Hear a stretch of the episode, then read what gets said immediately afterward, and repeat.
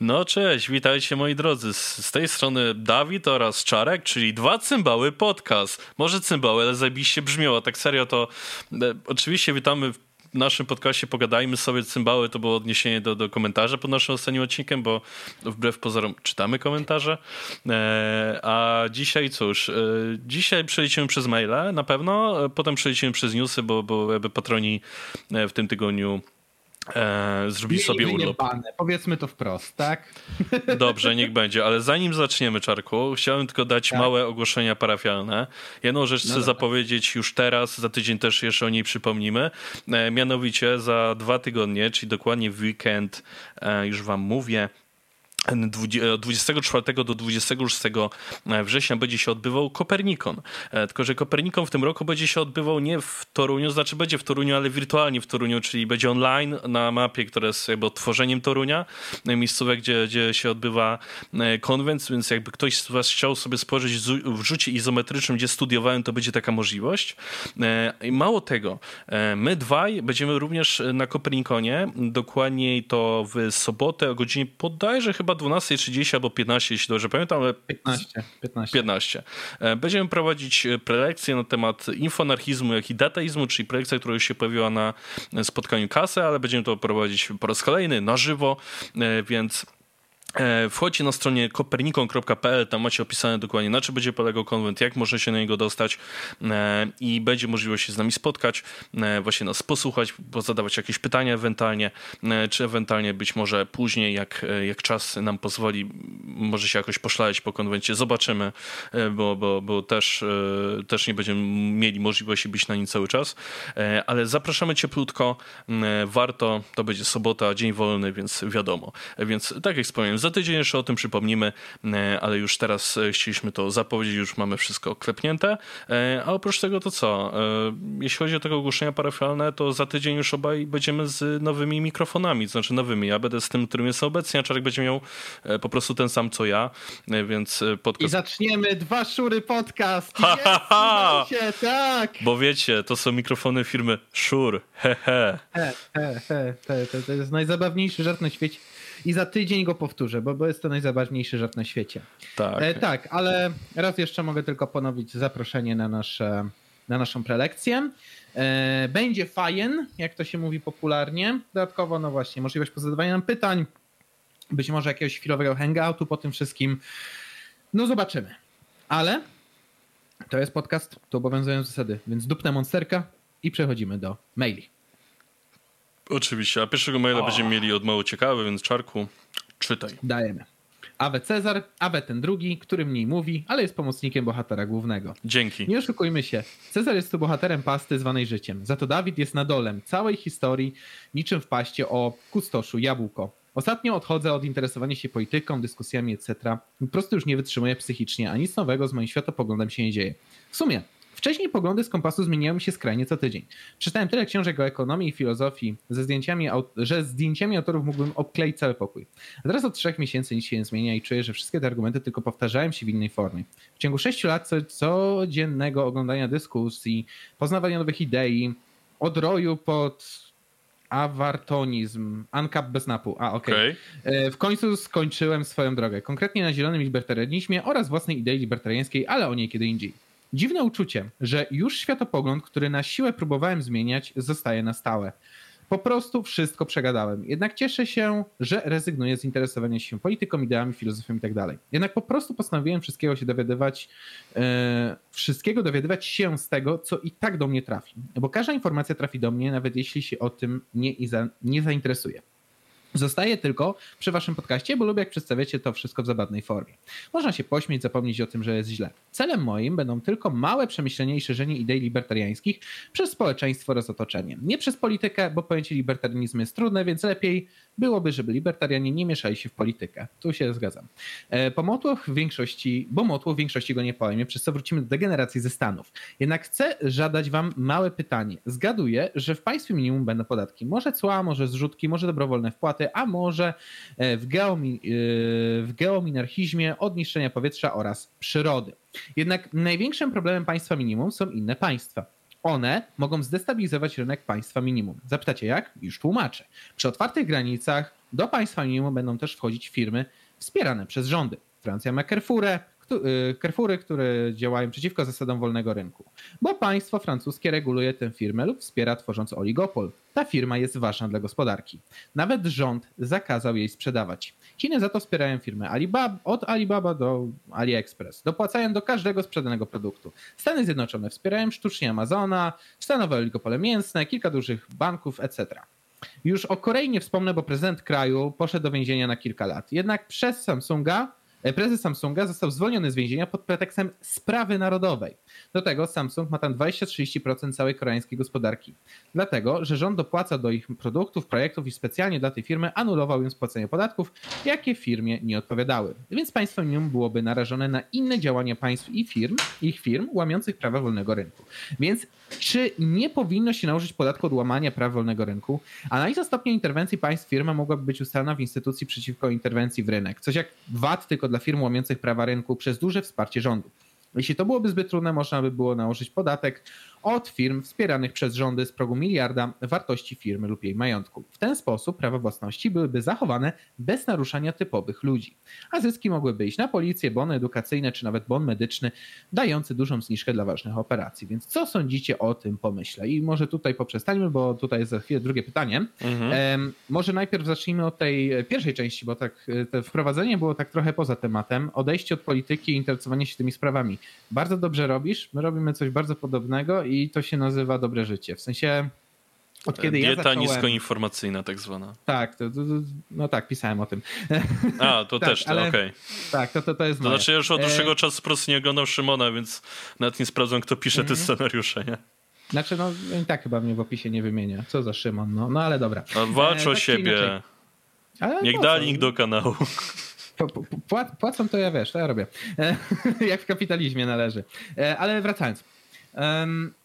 Jasne, jakieś tam informacje do nas trafiają, chcąc, nie chcąc. Jeżeli coś jest tematem grzejącym debatę publiczną, to oczywiście, że to do nas trafi w jakiejś formie.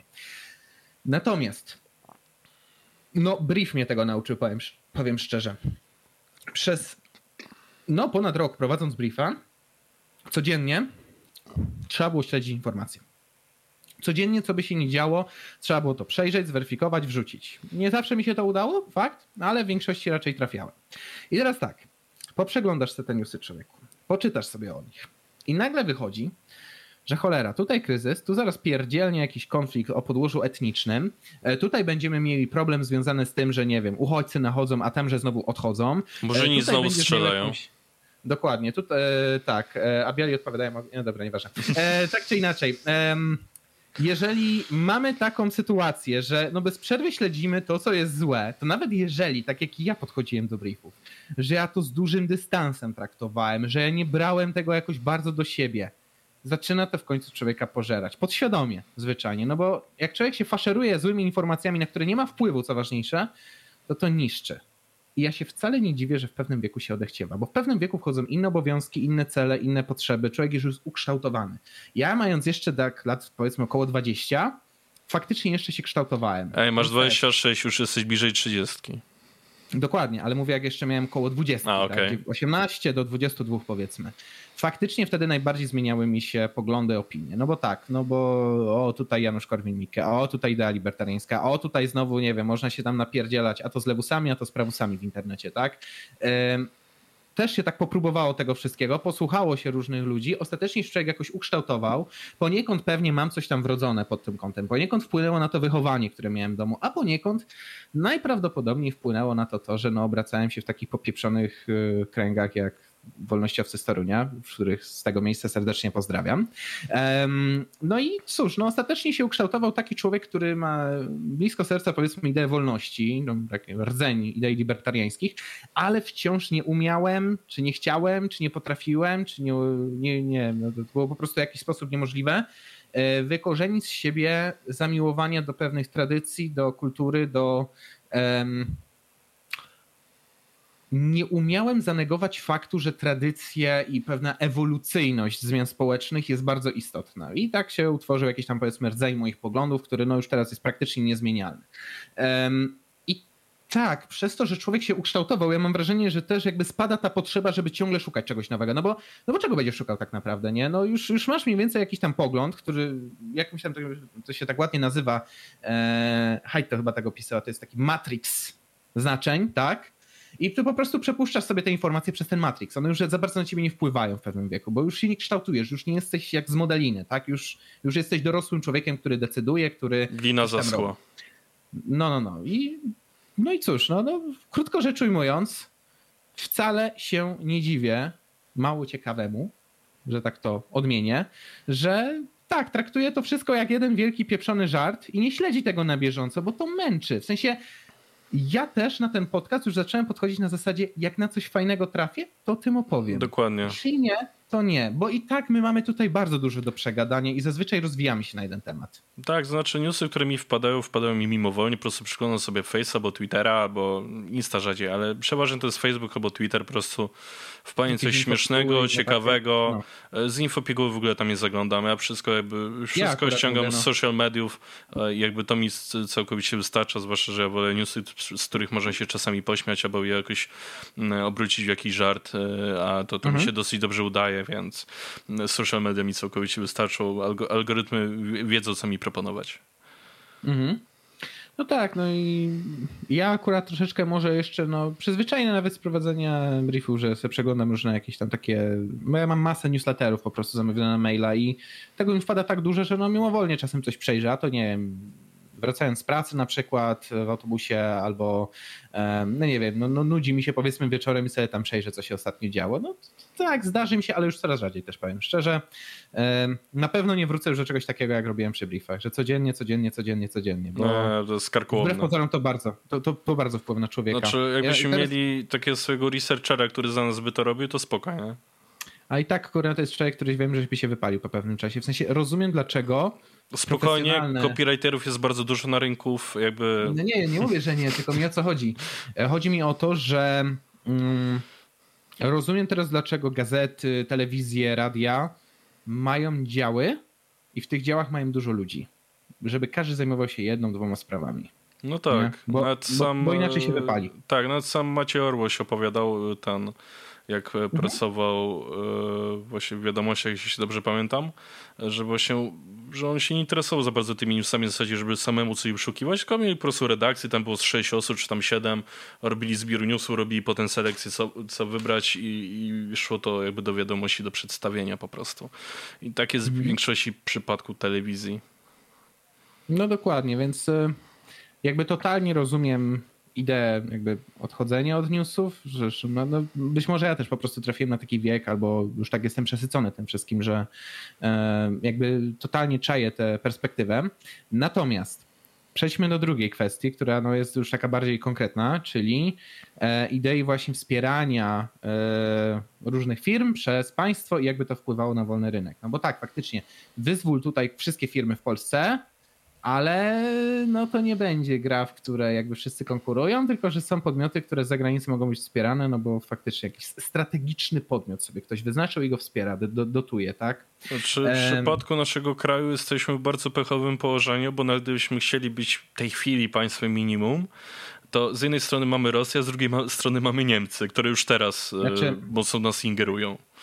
To znaczy, powiem tak, jeżeli chodzi o Rosję, Niemcy i tak dalej, takie kwestie polityczne, oczywiście politycznie jesteśmy źle położeni, ale kłóciłbym się z tą tezą, że to jest zupełnie złe położenie, bo gospodarczo moim zdaniem jesteśmy wyjebiście położeni, bo jesteśmy mm. krajem tranzytowym między wschodem a zachodem. No to tak. Oczywiście trzeba umieć to też rozegrać. Nie mówię, że to jest taka łatwa granie, no bo na przykład no fajnie jakby na przykład transport między, wiesz, wschodnimi krajami, tam Białoruś, Ukraina, e, Niemcy, chociaż teraz to, to wiadomo, wszystko pogmatwane, żeby e, między krajami wschodu no, do, do, docierało to na zachód. I wiem, że powiedziałem, że wschodnim krajem są Niemcy, wybaczcie, ja jestem po, po całym dniu pracy. Natomiast, natomiast znowu mimo wszystko, mimo tego położenia, które daje możliwości, no jesteśmy jakby wykorzystywani, no bo mhm. Nord Stream 2 chociażby, tak? No to jest totalnie źle rozegrana przez nas e, sprawa. Natomiast czy taki podatek lub działania rządowe mogłyby nam tu pomóc, żeby zachować no, quasi reguły wolnego rynku, tak? Żeby zniechęcać podmioty z zagranicy do, no, no, do, inaczej, żeby je na tyle obciążyć, żeby wyrównać jakby tą kompensację, którą uzyskują. Problem jest taki, że nie wątpię, żebyśmy byli w stanie się licytować ze wszystkimi. Jasne, podatki można podwyższać wiecznie, tylko oni dołożą wtedy więcej pieniędzy prawdopodobnie. No to podwyższymy znowu podatki. No to jeszcze opcja powiedzmy raz numer, Podwyższymy? Opcja numer dwa wpadł na jakiś pomysł, żeby takich nie zapłacić, tak jak Teflon e, idealnie teraz w miną koncesję. Tego, do, tego jeszcze, do tego jeszcze dojdziemy, ale mi chodzi o to, że e, nie można podwyższać podatków w nieskończoność. No tak. A państwa mają ogromne budżety, jest ich więcej niż jedna Polska, żeby jakby bez przerwy, bez przerwy to robić. Tak? W związku z tym podatek to jest złe rozwiązanie z tego powodu, że w najlepszym razie wyprzemy te firmy po prostu. No ale przydałby się taki bodziec konkurencyjny z drugiej strony też. Przydałyby się. Są też e, firmy, które dużo... robią rzeczy na tyle unikalne, że wypchnięcie ich z Polski byłoby dla nas bardzo niekorzystne, bo na przykład polskich odpowiedników nie ma, albo są bardzo słabej jakości, bo nie, dopiero się rozwijamy mhm. w danej branży, więc w wielu przypadkach nakładanie takich wiecznie rosnących podatków też było po prostu mhm. głupotą. E, I, i, I jakby ciężko tu rozegrać dobrze tego sytuację takiego ewentualnego podatku, bo jak to dobrze liczyć? Co w sytuacji, kiedy dany kraj wyprze daną firmę tak, żeby wyglądała, że jest pełni polska, mimo że nie jest, albo nie pieniądze byłyby dostarczane pod stołem w jakimś sposób. No naprawdę jakby się uprzeć, to myślę, że biorąc pod uwagę kraj, jakim jest Polska, zaczęłoby się tu jeszcze bardziej kombinować niż się kombinuje obecnie. E, taka prawda. I druga rzecz, że no dobrze, załóżmy, że stworzyliśmy podmiot, który jakby to analizuje, liczy. Stworzyliśmy również taki przelicznik, który jest w miarę sprawiedliwy i faktycznie się go trzymają urzędnicy. I teraz tak, no załóżmy, że to jest podatek naliczany na koniec jakby okresu. Mm, no to ewentualnie mogłoby działać trochę efektywniej niż sztywny podatek za coś takiego, nie? Wciąż mam wrażenie, że to by powodowało przy naszym systemie sądowniczym szczególnie problemy. Bo gdyby było tak, że sąd sprawę, no tutaj to prawdopodobnie byłoby zamieszanie, czy to by była sprawa taka podatkowa, czy też trochę administracyjna, no nieważne, no nie jestem ekspertem od prawa. Tak czy inaczej, jeżeli taka sytuacja miałaby miejsce, jeżeli doszłoby do tego, że no tam chcemy zapłacić, idę o zakład, że te firmy wykorzystałyby słabość naszego systemu prawnego i po prostu ciągnęłyby sprawy, nie wiem, nawet kilka lat, tak? Żeby opóźnić, żeby obniżyć i tak dalej, bo miałby na to środki. No tak, mm. musimy pamiętać też, że niektóre państwa jakby mają swoje duże koncerny mediowe, tak jak jest niemiecki Onet na przykład. E, musimy też pamiętać o tym, że inne państwa mogą zacząć lobować e, przez nasz rząd w jakiś sposób to, żeby coś obalić, obejść i tak dalej, więc no, jest możliwość. Pomysł jest zacny, ale jego realizacja jest zdaniem, że jest ekstremalnie tak trudna do wykonania, e, więc brzmi to fajnie, powiem tyle. Znaczy powiem tak, mówię, te firmy mają i jeszcze trzeba pamiętać o jednym tutaj aspekcie. Te firmy mają plecy, one nieprzypadkowo są strategiczne. No to tak. Powiedzmy, że się postawimy takiemu yy, powiedzmy, że się postawimy takiemu Samsungowi, tak? Bo tam był wspomniany z Korei, tak? to to przecież za nimi też stanie ich rząd ewentua przy ewentualnie rozprawie. Tak samo jak było z TVN-em, że za spółką Discovery stanęło USA i groziło Polsce. Takie sytuacje by dochodziło, bo oni by wtedy twierdzili, że to wy łamiecie zasady wolnego rynku. Tylko właśnie, no nie dostrzegają tej drugiej strony medalu, że to, znaczy inaczej, unikają tej sprawy, że oni dotują, tak? No i mówię, ciekawy pomysł i słuszna obserwacja związana z tym, że tak, przez to, że są podmioty dotowane przez państwa, no konkurencja byłaby trudna, tak? No bo wyzwolimy rynek, a tutaj nam zdumpingują ceny na przykład, nie? I wyrżną nam jakąś miejscową działalność gospodarczą. No to jest możliwe, jak najbardziej.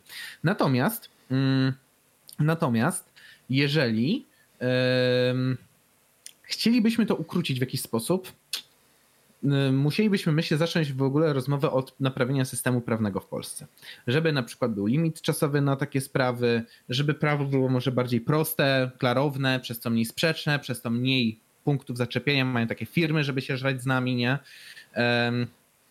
Trzeba by naprawdę poprawić klarowność prawa, żeby pomyśleć w ogóle o wdrażaniu takiej inicjatywy, takiej, takiego podmiotu ponadnarodowego, który, Musimy... znaczy ponad, no, naszego no, narodowego. Musimy też pamiętać, że no, nie zdziwiłbym się, gdyby gdybyśmy zaczęli coś takiego wprowadzać, to inne państwo mogłyby zrobić coś podobnego w odwecie. Na przykład, nie wiem, no, powiedzmy Orlen miałby problem, żeby się rozwijać na inne rynki. Allegro na przykład miałby problem, żeby się rozwijać na inne A, rynki. Orlenowi to akurat chuj w dupę. Ale, ale Allegro chyba za granicę próbowało coś wejść i chyba tylko w Czechach chyba funkcjonuje, jeśli dobrze się pamiętam. Trochę odbili, tak, tak, tak. Ale... ale no nie znaczy, że to jedyna próba będzie, no wiadomo. Tak, ale no mam na myśli to, że właśnie mogłoby dojść do sytuacji, gdzie drugie państwo stwierdzi, dobra, to was też poblokujemy u siebie i, i co teraz, nie? A prawda jest taka, że raczej my będziemy na ten stratni, a nie oni.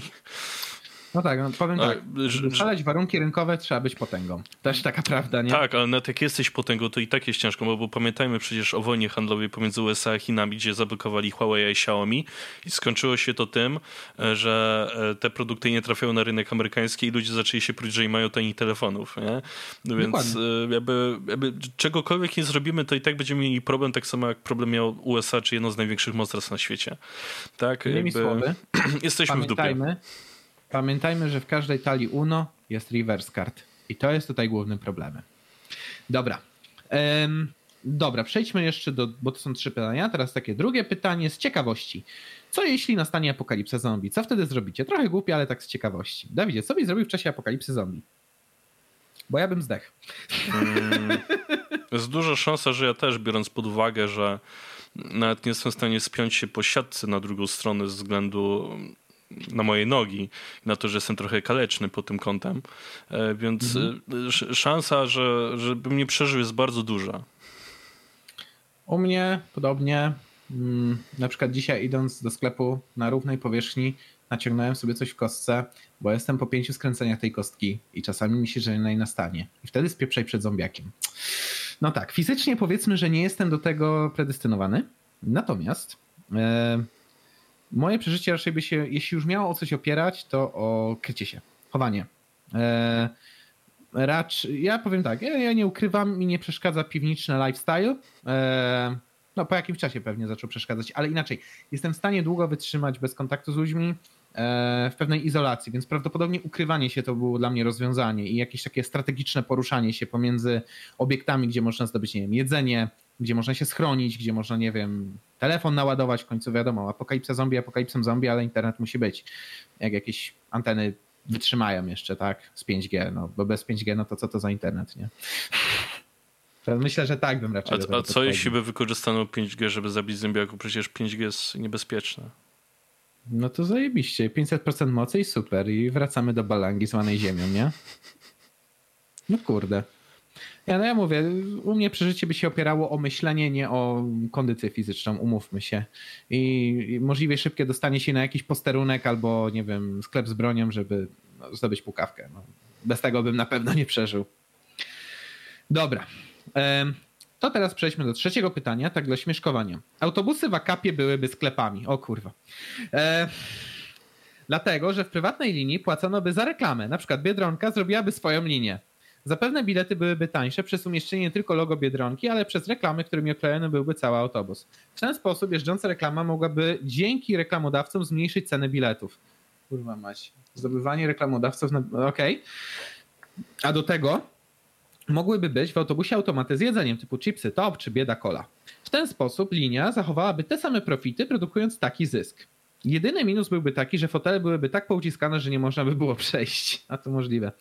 A jeżdżące wokół sklepy byłyby w chuj dobrą opcją na cięcie kosztów. Sklep po drugiej stronie ulicy, co pół godziny plus transport. Do tego nie tylko Biedronka mogłaby to stosować. Co jakiś czas inny transport, sklep typu Lidl, Lidl, Żaba czy pani Basie z warzywniaka ze swoim autokarem. Kurna, chciałem zobaczyć loka autokar lokalnego warzywniaka. To chyba już trzecie pytanie. Jednak chcę wiedzieć, co myślicie o tym pomyśle. E, no i jeszcze na koniec mamy napisane, a poza tym myślę, że Federacja Żydowska powinna zostać zniszczona. Kto czytał pastę o pomarańczach, ten wie. E, Autobusy w, Jezus, autobusy w Akapie byłyby sklep... Co? Kur... Dobra, czekaj. E, to znaczy tak, zacznijmy e... od tego, że już jest Toruniu, nie wiem czy to nadal funkcjonuje, ale funkcjonowało kiedyś. E, po pierwsze do Ikei, że jest autobus od chyba MZK i był jeszcze na, na pewno... Tak, tak, tak, i był na pewno jeszcze e, autobus od MZK, który woził ludzi do Oszą. Któregoś e, z tych, z tych naszych, więc na pewno mhm. coś takiego było, nie wiem czy nadal funkcjonuje, ale było. E, jestem zdania, że ten pomysł nie byłby zbyt dobry. W chwili obecnej powolutku wdraża się inne rozwiązanie rozwiązania, które określa się jako restauracje widmo. I dlaczego mhm. widmo? Ponieważ nie mają swojej fizycznej jakby interpretacji, że tak to ujmę. Są to restauracje, które widnieją tylko, mają widnieć tylko i wyłącznie jako marki online, widoczne na takich mhm. platformach typu Uber Eats, Glovo i tak dalej. Czyli zamawiasz jedzenie, jest jakiś budynek, w którym jest kuchnia, gdzie te jedzenie przygotowują, ale nie ma żadnej restauracji, stolików, nikt tam nie może wejść. Przyjeżdża tylko dostawca, bierze paczkę i zawozi do e, klienta. Więc w chwili obecnej trendy marketingowe są raczej takie, żeby właśnie tworzyć e, marki, w których marketing opiera się tylko i wyłącznie o internet, nie trzeba w ogóle dbać o żaden wystrój, bo go po prostu nie ma. Wszystko no. jest online. E, powoli się też już myśli o tym, żeby też tworzyć sklepy spożywcze, gdzie nie będzie sklepu jako sklepu, tylko też będzie w formie online. Będzie tylko w danym mieście jakiś magazyn, w którym mm, roboty będą same pakowały i przygotowywały paczki z magazynu. Przyjeżdża kurier, odbiera i zawozi e, do, do odbiorcy, więc to jest na chwilę obecną trend, który moim zdaniem pod kątem rynkowym dużo lepiej się sprawdza sprawdza niż takie autobusy. Po pierwsze trzeba by dbać o eksploatację autobusu, po drugie eksploatację e, takiego automatu, które bardzo często lubią się zacinać i o wiele innych bardziej upierdliwych rzeczy typu to, że jak próbuję coś kupić, to autobusem buja i mogę sobie zrobić krzywdę. Zamawianie czegoś online, gdy siedzi się w domu, a dostawa jest względnie niewielka, bo nawet darmowo przy jakimś koszcie jakby koszyka, e, jest moim zdaniem dużo bardziej opłacalna, zwłaszcza, że w przypadku sklepów spożywczych raczej jedziemy po większe zakupy niż mniejsze więc takie linie autobusowe moim zdaniem e, nie miałyby racji bytu za bardzo.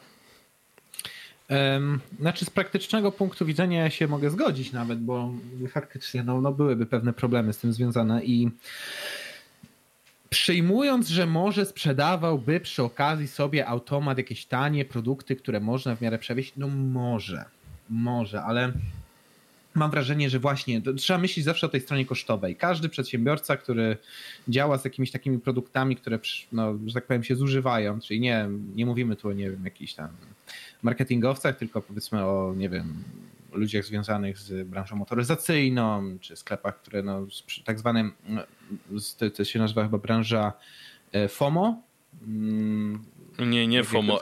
Nie, nie, nie FOMO. FOMO to jest nie. FMCG. FM, FMCG, tak. Fast moving, e, coś tam, coś tam. No, spożywczaki. Mm, no, spożywczaki, wchodzą to też drogerie, ogólnie produkty, które muszą szybko pójść. Ogólnie, tak? Mhm. To się wlicza. I teraz tak, zawsze trzeba pamiętać, że każda nasza działalność jest obarczona nie tylko tym ryzykiem związanym z tym, że no, musi coś pójść, musimy sprzedać, ale jeszcze, że to się zużywa. W sensie, w sensie że no, to będzie tracić na wartości z czasem albo stracić w ogóle termin użyteczności przeminie.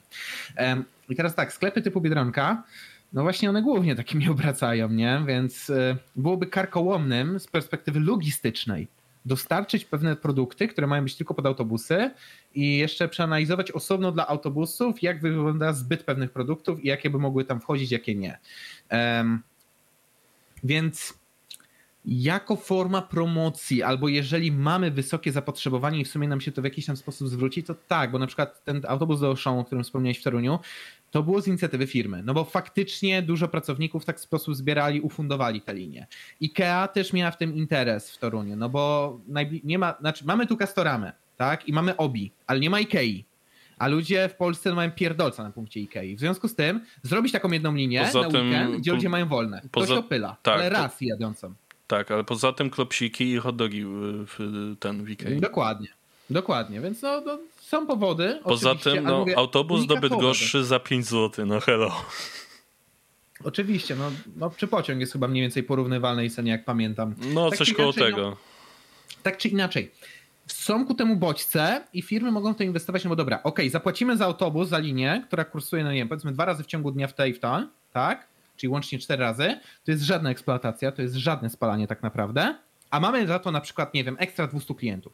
No to no którzy coś mogą zakupić, e, w razie mhm. czego jakby to były duże rzeczy, to za chyba 70 zł jest w ogóle dostawa w razie czego, więc jakby w ogóle to zrobione już jest tak wygodnie, jak się tylko da. Dokładnie, więc mówię, czasami lokalnie się to może opłacić, natomiast ja dostrzegam po prostu bardzo dużą ilość problemów związanych z nie tylko jakby kosztami eksploatacyjnymi, ale także zaangażowaniem poszczególnych działów firmy w to.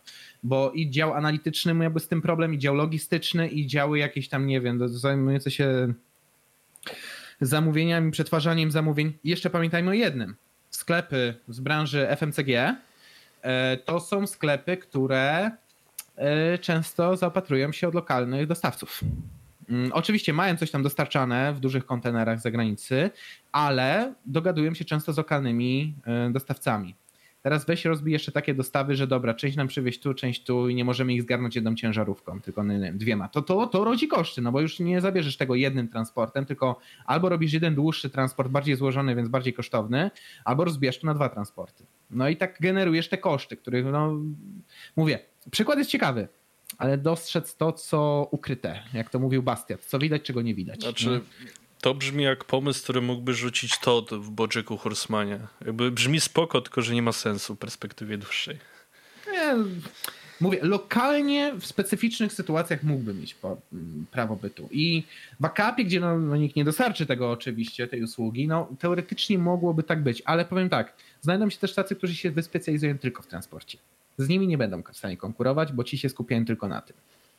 Więc no, ja nie mówię, reklamy lepiej odkleić u kogoś niż swoje autobusy wysyłać, bo to są też koszta i ryzyko i konieczność zatrudnienia masy ludzi. Nie, nie, ja, jak już bym handlował żywnością, to to mi wystarczy. Okej, okay, to w takim razie przejdźmy dalej do kolejnego maila od Piryta. Brzmi ono tak. Cześć. Cześć Piryt. Co sądzicie o laicyzacji społeczeństwa? Nie da się ukryć, że jest to proces, który jest już w dość zaawansowanej fazie. Czy to na Zachodzie, gdzie się raczej tego nie ukrywa, czy w Polsce, gdzie mimo, że większość Polaków mówi o sobie, że są katolikami, tylko 20% z nich pogłębia wiarę i stosuje ją w życiu tak niewybiórczo. Jakie mogą być negatywne i pozytywne skutki tego procesu? A tak jeszcze w temacie w ostatnim swoim materiale na Szymon mówi, Szymon zadawał pytanie, które brzmi mniej więcej tak. Czemu życie człowieka jest więcej warte od życia zwierzęcia, jeśli odrzucamy pobudki religijne? Jakie macie zdanie na ten temat, jeśli można wiedzieć? E, ano, i czy pójdziecie, e, czy pójdziecie na zapowiedziane winko z Korwinem? What? Czy o czymś nie wiem? Czy Korwin coś ogłasza? Czekaj, szybko wejdę na jego profil. Też nie wiem. E, PS, przepraszam, jeśli to mojej wypowiedzi zabrzmią niemiło, po prostu nie miałem weny na kurtuazyjne wstępy, bo otrzymam od kilku dni leki marazm. Także tego smacznego nergola Bigcyz nakręci pornola, hehe. Nie, spoko, nie, jakby nie było niemiło czy coś, bo, wolimy bardziej takie konkretne maile, więc spoko. Szczerze powiedziawszy, to też ludzie czasem się dziwią, że ja wydaję się opryskliwy, gdzie ja w ogóle nie mam na myśli opryskliwości, tylko jakoś tak, nie wiem, na szybko coś odpowiadam i tak dalej. Ja nie mam zwykle żadnych złych intencji w tym wszystkim, tylko Tak, chyba, że popełniacie robię, pięć błędów interpunkcyjnych i nie tylko no w jednym dobra. zdaniu, to wtedy tak, wtedy się wkurwimy. Ale tak poza tym to spoko. E... Dokładnie. Z tą laicyzacją to poczekaj, ja sobie szukam właśnie czegoś. To może zacznij ty odpowiadać i ja muszę sobie znaleźć jeden, e, jedną rzecz, którą robiłem kiedyś na studia, bo chcę zweryfikować jedną informację. Ale no to, to jak możesz Dobrze, to zacznij. to, to weryfikuj. No jest to proces, który jakby jest u zauważalny. Jakby mamy południowych sąsiadów Czechów, których poziom ateizacji jest bardzo wysoki. E, czym to się charakteryzuje? Z tego, co słyszałem na jednej wycieczce szkolnej, jak jeszcze w liceum byłem, mieliśmy taką przewodniczkę, która nas po Czechach uprowadzała e, i właśnie ona wspominała, że na przykład jak są święta Bożego Narodzenia, gdzie w Polsce to wiadomo, wszystko pozamykane, e, spędza się czas z rodziną głównie, etc., to na przykład w Czechach bardzo popularne jest wtedy pójść do baru prostu pójść się napić z ludźmi. E, oczywiście mhm. pewne są jakieś przypadki, gdzie też się spędza czas z rodziną, ale no generalnie jakby się traktuje jako taki lightowy jakby okres bardzo. Mhm. Hmm, oprócz tego, nie, nie, wiem czy o tym słyszałeś, ale Czechy słyną z jednej rzeczy, nie wiem czy to jest jakkolwiek powiązane z poziomem laicyzacji, choć i nie zdziwiłbym się. Horoskopy? E, nie, e, to znaczy to może też, o tym nie słyszałem. Mhm. Mam na myśli to, że w Czechach jest największa ilość aktorek porno w Europie. Nie, serio, tam y, czytałem, y, słuchałem wywiadu z takim jednym muzykiem, Połbit się nazywa i on y, do jednego ze swoich teledysków właśnie y, robił teledysk, gdzie była się taka aktorka y, porno użyta, oczywiście celach takich normalnych, nie, nie, nie jakichś scen erotycznych czy coś e, i o czym on wspomniał? Mówił, że robili research, bo właśnie szukali jakiejś Czeszki, czy tam generalnie aktorki porno i wyszło, że w Czechach jest taki katalog aktorek porno, gdzie jest, gdzie jest ich 10 chyba tysięcy albo jeszcze więcej. I mówi, no mhm. wiecie, jak na kraj, który ma kilka milionów ludzi ludności, to ze statystyki wychodzi, że idąc sobie po ulicy w Czechach, to jak miniesz ileś tam ludzi, to jest bardzo duża szansa, że minąłeś przynajmniej jedną aktorkę albo aktora porno. I że generalnie jest normalnie katalog, gdzie są wszystkie spisane, masz to normalnie na wierzchu, niczego więcej nie musisz szukać, nie? Wiesz co, bo co ja jeszcze wiem o laicyzacji e, mhm. Czech, to jest to, że to jest też kraj, który ma mm, największy odsetek ludzi, którzy wierzą w horoskopy, w jakieś wróżki, tego typu rzeczy w Europie. Co by też pokazywało, że ludzie muszą, jakby chcą i muszą coś wierzyć, a jak znaczy... nie ma religii, to się pojawia coś innego. Próżnia. Pojawia się próżnia, którą coś musi wypełnić. Dokładnie. Tak, tak. W sensie y, ci ludzie, oni chcą wierzyć w coś, tylko nie chcą wierzyć w konstrukt Boga, albo nie chcą wierzyć w, bo wielu ludzi upraszcza bardzo religię, to też trzeba brać pod uwagę. Wielu ludzi nie myśli o religii jako o systemie wierzeń, o czymś ponadmaterialnym, o czymś, co działa na płaszczyźnie metafizycznej. O, tak powinienem powiedzieć. Ludzie myślą o religii jako o tworze, który jest powiązany bardzo ściśle z instytucją, z kościołem. I oni przez pryzmat kościoła oceniają religię, gdzie no ktoś, kto troszeczkę więcej na ten temat poczyta albo będzie chciał się dowiedzieć czegoś więcej w tym temacie, to szybko rozgryzie, że okej, okay, Kościół trochę jedno, wiara to, to są oczywiście mocno wspólne zbiory, ale jednak są pewne elementy rozłączne i trzeba to jakby dostrzec. Z jednej I... strony tak, choć z drugiej w Polsce właśnie mamy z tym ogromny problem, że jakby ludzie tak bardzo jedno utożsamiają z drugim, a niestety nasz Kościół no. robi bardzo dużo rzeczy, żeby PR-owo e, wiarę obrzydzać. Tak, oczywiście, to że tak. To jest wina Kościoła. Ja nie, nie, twier nie twierdzę, że nie.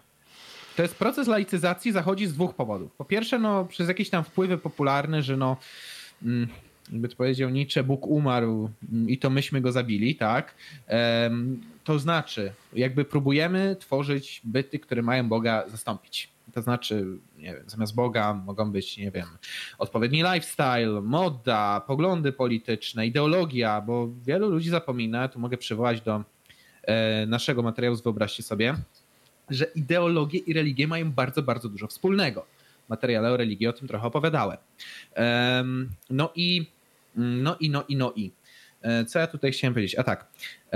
Ogólnie rzecz ujmując, z tą religią, to jest taka też śmieszna sprawa, że ona w sumie, jakby przestrzegać jej zasad, ona może robić bardzo dużo dobrego dla człowieka. Tak jakby pozwala być mądrym przed szkodą, domyślę. No bo przykładowo, mm, no już nie będę takich oczywistości rzucał jak nie zabijaj, ale na przykład nie cudzołóż.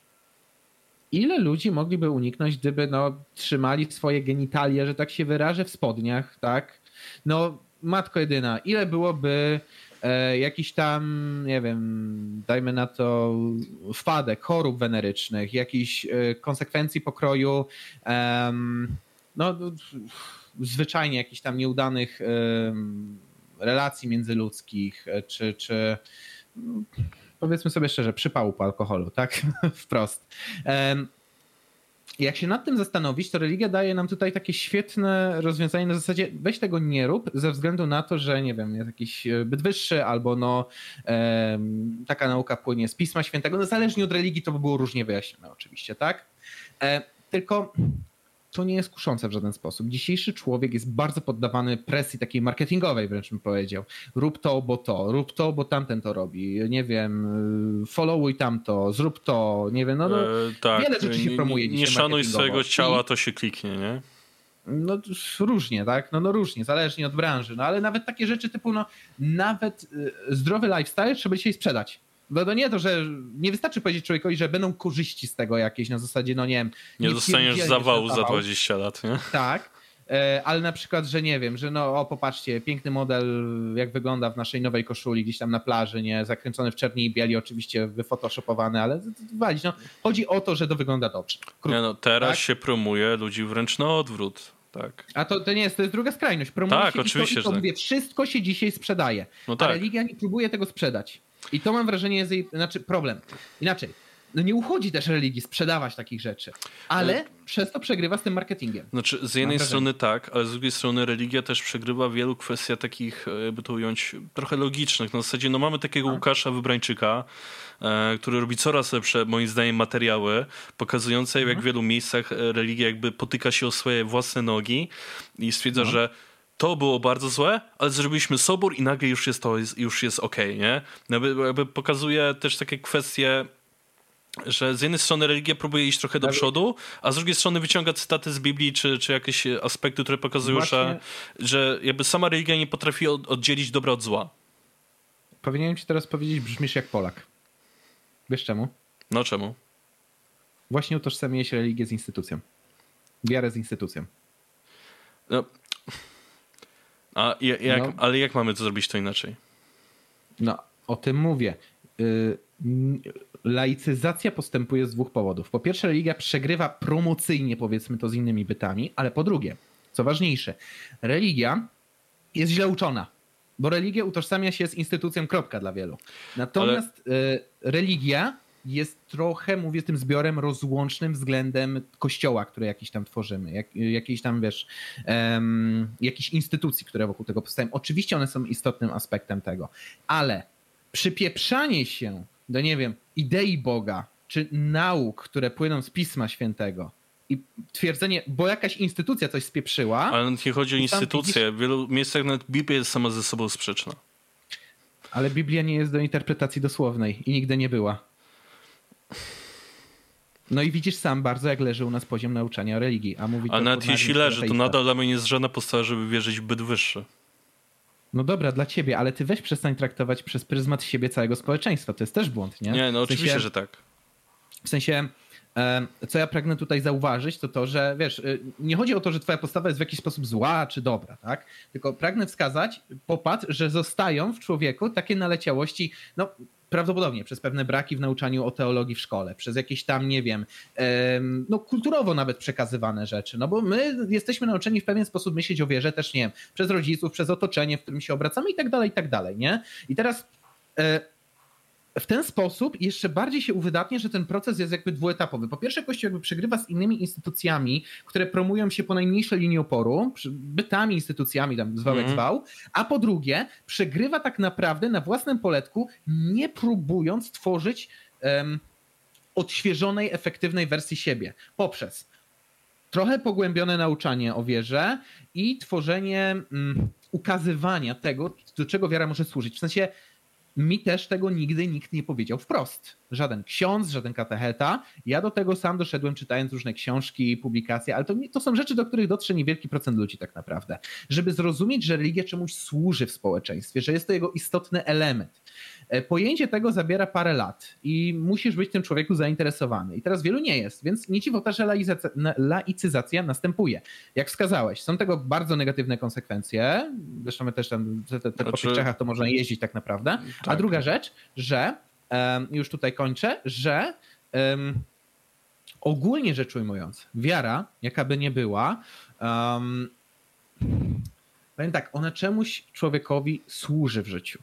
Problem jest taki, że ona nie umie pokazać temu, co ona robi w tym życiu człowieka. Nie umie się przebić do przeciętnego człowieka. Też dużym problemem jest to, że pewne mhm. postawy moralne, które wynikają z jakichś tam praw wiary, etc., które są w porządku, tak jak na przykład z dekalogu, problem mhm. jest taki, że ludzie bardzo mocno y, je przy, przy, przyczepiają do religii. Jakby gdzie mhm. one powinny być odczepione od religii na zasadzie skoro to wynikało z tego, że Bóg nie ześle na ciebie pieruny i w ogóle z, będzie najgorzej, mhm. znaleźć jakby inny background do tych jakby pewnych wartości moralnych i, i inaczej je w ogóle przedstawić już nie jako religijny, tylko ogółem na zasadzie, że ej, nie powinieneś się zabijać, nie powinieneś co założyć, bo nie, może dostać HIV i umrzeć, albo coś ten deseń, tak?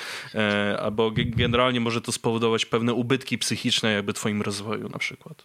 Tylko no, powiem tak, edukacja też wszystkiego nie zastąpi. Pewne rzeczy... Oczywiście, człowiek, że nie. W mojej opinii oczywiście nie, ale w pewne rzeczy człowiek powinien brać na wiarę. Z bardzo prostego powodu. Jak nie będzie brał tego na wiarę, to będzie ciągle się nad tym głowił i zanim rozkmini sobie, że nie powinien albo powinien coś robić, to już popełni 50 błędów po drodze, nie? O to chodzi. Religia, jeżeli faktycznie byłaby dobrze nauczona, jakoś tak wrodzona w człowieka, albo przynajmniej, żeby człowiek rozumiał istotność albo skutki nauk, które płyną z religii, no to myślę, że o tyle już by był do przodu, że okej, okay, ja mogę nie wierzyć w byt ponadmaterialny, ja mogę nie wierzyć w ideę, nie wiem, Boga, Jezusa i tak dalej, i tak dalej, tak? Ale mogę rozumieć wartości moralne za tym stojące. Tylko też no, sprzedanie tego bez tego otoczki wiary dla wielu ludzi będzie to karkołomne zwyczajnie. No bo Dobra, odwołajmy się do przykładu nizin społecznych. Znaczy, nie, tak? jakby wiesz, okej, okay, jeśli ktoś potrzebuje do tego wiary, to w Mhm. porządku, niech sobie wyznaje i w ogóle Jasne, etc., jasne. wszystko git. Tylko jakby mam na myśli to, że to już jest tak bardzo mocno przyczepione do wiary, że jak ktoś mówi, że musimy Mhm. być przeciw Kościołowi, to musimy być przeciw tym wartościom, które są po prostu w porządku.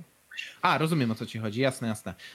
Tylko mówię, no. I jakby wiara, też z tego pewne no, patologie powstają, nie? Że jakby Jasne. e, teraz mówi się, że tak, kurwcie się, kurwa wszędzie gdzie się da, jakby to jest w porządku. Gdzie, no, nie oszukujmy nie się, nie jest to w porządku, nie? Wiesz co, był taki wiersz, nie wiem czy nie Krasińskiego, ale, ale głowy sobie nie dam uciąć. E, To był wiersz, który opowiadał o tym, jak biskup próbował nauczyć wiary górali. Mhm. I jako, że on próbował im pokazać taką mocno zinstytucjonalizowaną, skomplikowaną wiarę, bez odpowiedniego jakby zrozumienia tych ludzi, bez pokazania im pewnych wartości w sposób prosty albo w sposób przystępny dla nich, to ci górale w sumie stwierdzili, że no, no kurde, no to nie będą wyznawać tego w ogóle, bo to jest zbyt skomplikowane. Ale po swojemu mieli pewne tradycje wrodzone. Na zasadzie tam proste rzeczy typu regularnie iść do kościoła, pomodlić się, nie wiem, jakieś tam święta odbębnić, takie rzeczy. Bardzo proste rozumienie wiary, ale z drugiej strony bardzo efektywne. Mówię, dla nisin społecznych religia moim zdaniem jest jeszcze istotniejsza, bo to nie są ludzie, którzy, nie wiem, mają jakieś tam e, ogromne wykształcenie, czy interesują się tym, jak funkcjonuje społeczeństwo. No to jest taka brutalna, ale jednak prawda. To nie są ludzie, którzy pogłębią swoją wiedzę teologiczną, tak? W związku z tym im trzeba przedstawić wiarę, która jest prosta, moralna i w miarę spójna, tak? Natomiast ludzie, którzy faktycznie z własnej inicjatywy chcą tę wiarę pogłębić, z kolei dla nich trzeba więcej czasu, więcej opieki, że tak powiem, ze strony przedstawicieli Kościoła. No ale jak tutaj można mówić o opiece, skoro Kościół nie dość, że u nas jest, na, na przykład u nas nie jest uwikłany w politykę, to jeszcze w różne skandale. A za No granicą jeszcze na przykład, jakby sam- swoją siłę. Tak, No no, i sam sobie jeszcze jest dosyć patologiczny. E, Jest szczerze, że na przykład protestanci już się dostosowali do kwestii LGBT, chyba nawet udzielają ślubów, co też Chyba tak, Mm, ale to też dla wielu nie będzie w porządku oczywiście, ale na przykład Mhm. wiesz, już grożenie, że no, nie należy czegoś robić, bo cię szatan pokara, cokolwiek, jakby, jakby żyjemy już w czasach, gdzie jakby karanie szatanem już nie działa, okej? no tak, to prawda. E, W sensie Jakby, jakby Kościół, mam wrażenie, że jest tak kilkaset lat jeszcze tak trochę do tyłu względem nowoczes Kościół- nowoczesnych czasów, nie? Ale z drugiej strony nie chciałbym też, żeby Kościół stawał się, nie wiem, cieniem samego siebie. Nie, oczywiście, że nie. Zobaczyć Kościoła, który poddaje się tym trendom, ale Nie, nie, ale mam, mam na myśli to, żeby on nadal przekazywał swoje wartości moralne, tylko w sposób dość Mhm. nowoczesny, tak? No ten przykład z szatanem, jakby grożenie szatanem dzi- zadziała Mhm. na małe dzieci, ale nie na nastolatków, którzy mają 16 lat. Hello, nie? Jakby powi- po, No, prawda. pewne rzeczy powinny być zrewizowane jakby od, od podstaw do, do, do góry, nie? Tak, w sensie no... No i sami już pokazaliśmy, jak bardzo złożony jest to temat. Znaczy, laicyzacja ewidentnie ma swoje negatywne konsekwencje, ale ma też skutki, znaczy inaczej, przyczyny tak, dla tej laicyzacji. I wymagałoby to reform zarówno kościoła, jak i nie wiem, kwestii związanych z wychowywaniem dzieci, z edukowaniem, z tą konta- ogólnym kontaktem z teologią. Czym to jest, czym to ma się jeść i w jakiej formie miałoby być przekazywane, żeby do ludzi to docierało. Em, co ja sądzę o laicyzacji społeczeństwa? Ja uważam, że jest to proces, który w długiej perspektywie powoduje degrengoladę. Ja to mówię jako osoba niewierząca, tak? Natomiast em, nie oznacza to, że laicyzacja wzięła się znikąd i że Kościół powinien tylko ludzi opieprzać za to, że nie wierzą. Nie, to tak nie działa. Oni też muszą dostrzec, no to jest, kurde, mógłbym teraz Biblię zacytować i jest zaorane. Ponieważ drzazgę w oku swego brata dostrzegasz, a belki we własnym nie widzisz. I to jest zaorane. Em, ale mówię, czy mogą. Jak, to, to dużo powiedzieliśmy o negatywnych skutkach tego procesu, natomiast pozytywne, najprostsze, jaki mi przychodzi do głowy, to jest zmuszenie Kościoła do reform. A to tak. zmuszenie Kościoła do tego, żeby się zaadoptował, zreformował, bo to jest instytucja, która jasne, ona ma w domyśle ewoluować wolno, ale ma ewoluować krok po kroku, rozumieć jakie są czasy, adaptować do nich nauki, które są sprzed, no jakby nie było, 2000 lat ponad, nie? Więc jak najbardziej wymusza to pewne zmiany w tej instytucji. One wolno postępują, ale no musi być ten impuls. No to jest jak z rynkiem. No na rynku też musisz mieć impuls do konkurowania. No to no, no, no, no jak inaczej to zrobisz, nie konkurując? No to, to, też musi być bodziec zmuszający do konkurowania o, no powiedzmy wtedy, uwagę odbiorcy końcowego, klienta, czytaj wierzącego. No, No, tak, też trzeba tak. Choć się trzeba przyznać, że polski kościół twardo opiera się wszelkim zmianom, nawet jak pa- papież Franciszek powie, że coś jest inaczej albo powinno być inaczej, to polski kościół staje ością w gardle. Tylko powiem ci szczerze, że to jest takie złe, bo właśnie ja szukałem takich pewnych danych mhm. na temat Dominicantes i Comunicantes w Polsce. Dominicantes um, to są ludzie, którzy uczęszczają regularnie na niedzielne msze, Natomiast komunikantes to są ludzie, którzy bardzo głęboko wierzą, tak? Nie wiem, jak, jak jest ten mem po internetach krążący o mszy trydenckiej, tak? No to, to, to jest ten gatunek ludzi. Okay. I teraz tak, e, ja mam tutaj trend od lat 80. stworzony przez e, Instytut, Instytut Statystyki. Czekaj, żebym teraz nie spieprzył tego. To jest przez Poczekaj, zresztą sobie wejdę. O. Tak, to jest przez Instytut Statystyki yy, no, dla, dla, dla episkopatu działającego, nie? I faktycznie trend od lat 80. do 2012, bo tak mi się kończą dane, jest spadkowy dla Dominicantes, ale dla Komunicantes jest lekko rosnący. Co to znaczy? Zatwardziałość kościoła jak najbardziej odrzuca większość ludzi, ale ci, którzy bardzo głęboko wierzą dużo głębiej poczytali o piśmie, o idei Boga, o funkcjonowaniu instytucji Kościoła, tę wiarę jeszcze bardziej umocnili. Innymi słowy, Kościół odpowiada ludziom, którzy mają bardzo, bardzo głęboko konserwatywne podejście do tej sprawy. Ale dla całej reszty już średnia. Okej, okay, tylko że. Czy chcemy iść w ilość, czy w jakość? I to znaczy... jest dylemat, na którym stoi Kościół. Znaczy, dylemat. Y, myślę, że dla Kościoła jedna rzecz będzie ważna. Nieważne, no. czy ilość, czy jakość. Liczy się to, czy oni będą w stanie się z tego utrzymać. A jestem zdania, że im więcej będzie tym głęboko wierzących, to oni nie opłacą kościoła, tak żeby on jako instytucja całościowo się utrzymała. Ja powiem krótko. Kościół się utrzyma. Spokojnie. E, odchudzi się? Być może, ale się utrzyma. To, co oni mają w tej chwili w Banku Watykańskim. A to, to tak. jakie oni zebrali rękopisy, jakie białe kruki zebrali przez lata tam właśnie w tych skarbcach swoich. I to mi chodzi o utrzymanie się tylko... jako bieżący na zasadzie, że mamy jakieś rezerwy, nie? to tylko w Europie będzie ten problem. I w USA, okej. Okay. W Ameryce Północnej. Bo gdzie Kościół teraz rozkwita katolicki? Ameryka Południowa. Czyli kraje, które mają jednak dodatni przyrost yy, demograficzny. Właśnie yy, wielu ludzi też mówi, że spadek demografii w Europie jest spowodowany osłabieniem się kościoła. Oczywiście z tego powodu też chciałoby się kościół umocnić, tak, żeby być może zbustować te wskaźniki demograficzne, ale Y, Kościół się umacnia w krajach, które się mnożą, że tak powiem. W afrykańskich znaczy... krajach, gdzie mamy jakieś gro wierzących, no to to samo się dzieje. Znaczy, Kościół jakby kwitnie w krajach, które są biedne. Które tak. jakby potrzebują wyższego bytu, żeby mieć poczucie, że jest po co żyć. A my dzisiaj A jakby nie mamy tego problemu. No, tak, w krajach, gdzie jest wyżej rozwinięte, masz rację. Trzeba by innego podejścia. Trzeba by no właśnie, inicjatywy kościoła, która jest dopasowana do człowieka majętnego, oczytanego, albo który no właśnie napotyka się na wiecznie bombardującego reklamy, marketing, różnych innych bytów. To jest inny już paradygmat. Słuszna uwaga. I tu jeszcze padło to pytanie dotyczące pytania Szymona. Mhm. Czemu życie człowieka jest więcej warte od życia zwierzęcia, jeżeli odrzucimy pobudki religijne? Ja uważam, że jest na to bardzo prosta odpowiedź. Instynkt przetrwania. Każda żyjąca istota na tej planecie ma instynkt przetrwania i z tego powodu swój gatunek będzie zawsze preferowała wyżej, bo rozumie, jaka jest wartość jego własnego życia, bo to, to jest podświadome. To my, my, chcemy przetrwać. Ma, rzadko kiedy zdarza się jednostka, która chce zginąć. Tak? No, samobójców mamy niewielu. Jednak oczywiście to jest tragedia, ale statystycznie rzecz ujmując, w perspektywie całej populacji nie ma ich wielu. Bo naturalnie występuje w nas instynkt do przetrwania. W związku z tym Dlaczego życie ludzkie jest ważniejsze od życia innych istot na planecie?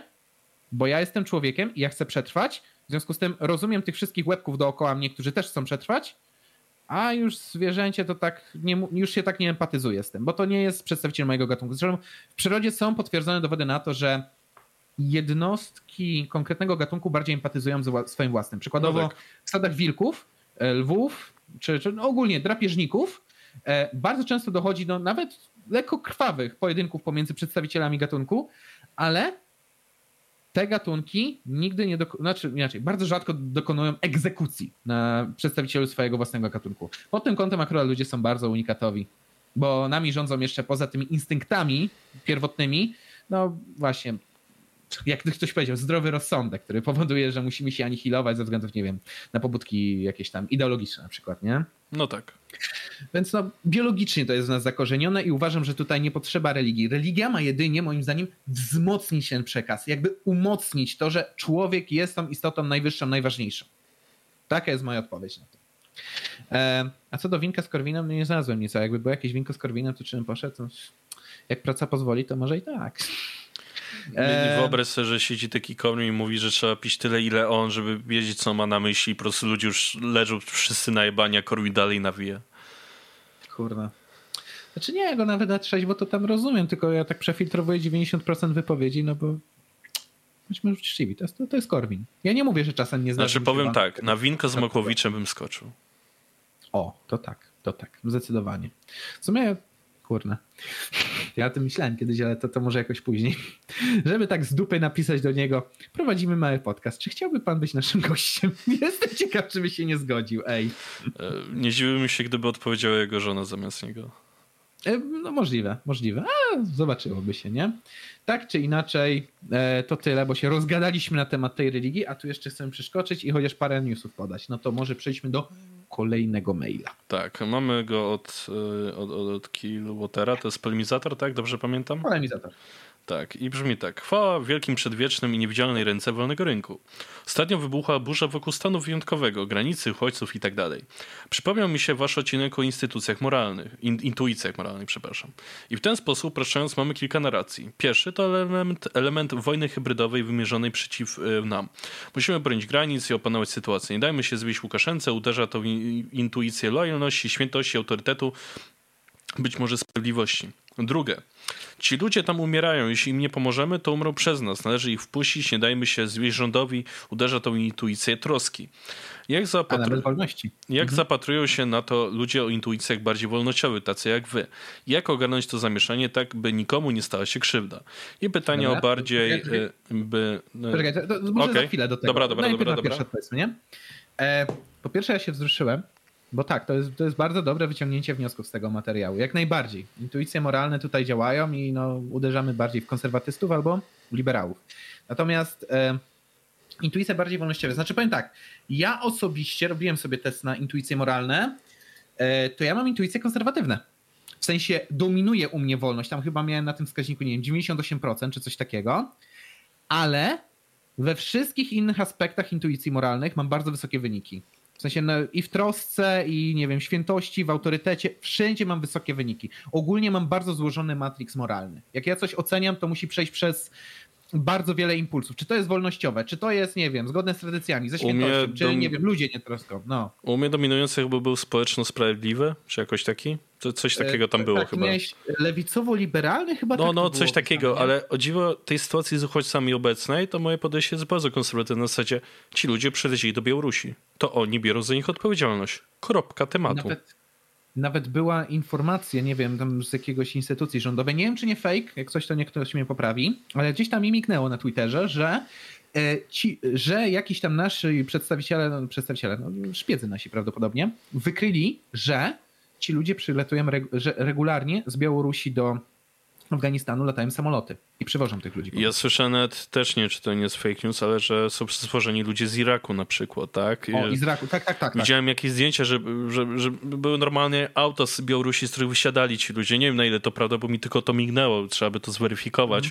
Mm. Ale nawet, nawet jeśli są to ludzie, którzy wsiedli w, w samolot w Afganistanie i przylecieli tutaj, no, cholera jasna, przyjęli ich na Białorusi, to Białoruś powinna wziąć za nich odpowiedzialność. Jakby, jakby z, z, jakiej jakby racji to jest nasza wina? Że, że ci ludzie po prostu wsiedli do jakiegoś samolotu, jakiegokolwiek. No. Przyjął ich dany kraj, więc dany kraj powinien wziąć za nich odpowiedzialność i się o nich troszczyć w takim razie, skoro ich przyjął, a nie zawrócił na przykład. Przypominając tam, że ilość krajów po drodze z Afganistanu do Polski, której nie ma stanu wojennego, nie ma wojny i ci ludzie tym ludziom byłby nawet bliżej pod kątem kulturowym, to jest chyba dosyć długa. Delikatnie rzecz ujmując, bo jakby tam jakieś Kirgi i innych takich stanów uciekli, no to, to prawda jest taka, że tak, tam mieliby bliżej, ale ja dostrzegłem tutaj, że jak my rozmawiamy o tej sprawie, to to wygląda tak, że mm, my zaczynamy to analizować z perspektywy dużo szerszej niż przedstawiają to media. To znaczy, od razu dostrzegamy, że ej, moment, tutaj jest jakaś rozgrywka międzynarodowa. Ej, przecież to jest Łukaszenka, on ma do nas kosę. Ej, trzeba też dostrzec, że no, definicja uchodźcy jest taka, że to jest pierwszy, pierwszy kraj, w którym nie ma wojny, tam trafiasz, tam jesteś jakby uchodźcą, tak?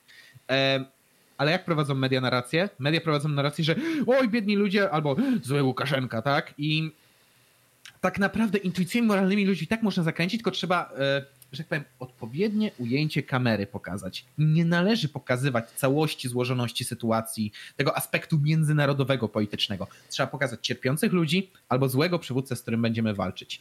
To jest propaganda taka jak za czasów I wojny światowej, tylko mamy inne formy przekazu. Wtedy się tam właśnie, nie wiem, generał cię wzywał z plakatu, żebyś dołączył do armii. Tak, tak, tak. Albo pokazywało się tych Niemców jako tych złych troglodytów. Pamiętam ten plakat amerykański z czasów I wojny światowej, gdzie to chyba nawet było po zatopieniu Lusitanii, pokazywano Niemców jako tych szkopów, jako goryla, który po prostu tylko chce niszczyć i żreć e, z cudzego, tak? Natomiast Obecnie po prostu te formy no, miały 100 lat, żeby ewoluować i mamy inne środki przekazu, ale to wciąż jest taki prosty przekaz. To jest wróg, to jest przyjaciel. Temu pomóżmy, tamtemu pomóżmy. Intuicje moralne to jest potężne narzędzie. Jeżeli rozumiesz, jak ono działa, kurna, media są twoje. I to jest bardzo słuszna uwaga z tej strony polemizatora na temat tego, co się obecnie dzieje. Media pokazują odpowiedni wycinek prawdy, żeby no, stworzyć określoną narrację, tak? No i no i co? No, no, no znaczy, tak powiem tak, no. jakby no? jeśli są sytuacje, gdzie ktoś przynosi wodę czy jedzenie i chce, żeby to przekazać ludziom po drugiej stronie granicy,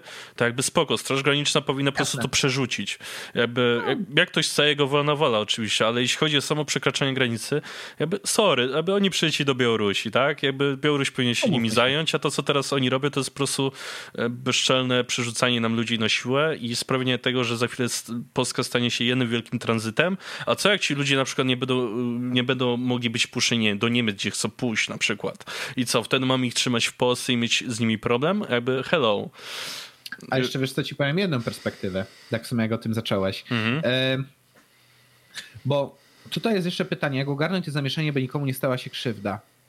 Ludzkie działanie bym odpowiedział tak po mizowskie, tak w języku Mizesa, bo popatrz, masz rację, no jak chcemy pomóc tym ludziom i Łukaszenka chce udowodnić światu, że pomaga tym ludziom, że chce dla nich jak najlepiej, to on by powstrzymał naszą Straż Graniczną, bo jedyny sposób, żeby odebrać wtedy tym ludziom te pieniądze, jakieś koce, które dostaną, czy e, pieniądze, tfu, jedzenie, koce, czy cokolwiek, co tam dostaną z pomocy humanitarnej, no to wysłać tam wojsko albo policję i sprawiać, że no cokolwiek dostaną, to wypieprzą albo odwiozą gdzie indziej, nie? To jest jedyny sposób, więc nie mógłby tego zrobić, więc jakby okej, okay, rozumiem chęć pomocy tym ludziom, tak?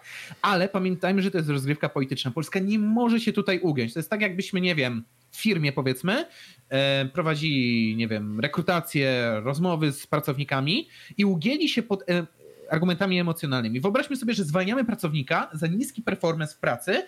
E, załóżmy, że to jest kobieta, załóżmy, że to jest taka memiczna matka, która mówi, że no i co, i teraz każecie mi utrzymywać bąbelka samego ale ty wywalasz ją nie dlatego, że ty, nie wiem, jej źle życzysz, tylko dlatego, że masz twardo w statystykach pokazane, że ona sobie nie radziła, no i do widzenia. Dlatego tak? trzeba takiej sytuacji podchodzi bardzo chłodno i bez emocji. Dokładnie. E, I tutaj to jest, pamiętajmy, polityka. Trzeba chłodno i bez emocji. Ja nie bronię i nawet chciałbym tym ludziom pomagać, bo rozumiem, że oni też no, mają swoje potrzeby, a znaleźli się w sytuacji takiej, że no, są pionkami w grze, którą rozgrywa Łukaszenka. Jak najbardziej rozumiem chęć pomocy. Natomiast nie wyrażę zgody na coś takiego, żeby otworzyć przed nimi granicę albo ugiąć się pod presją Białorusi, bo to jest po prostu no, wbrew wszelkim zasadom moralnym, którym ja bym się kierował. I no tak. wbrew interesowi politycznemu. Choć przyznam, że też mnie bardzo śmieszyły organizacje lewicowe, które zbierały powerbanki i ładowarki dla tych uchodźców, bo przecież podładowanie telefonu jest takie bardzo ważne.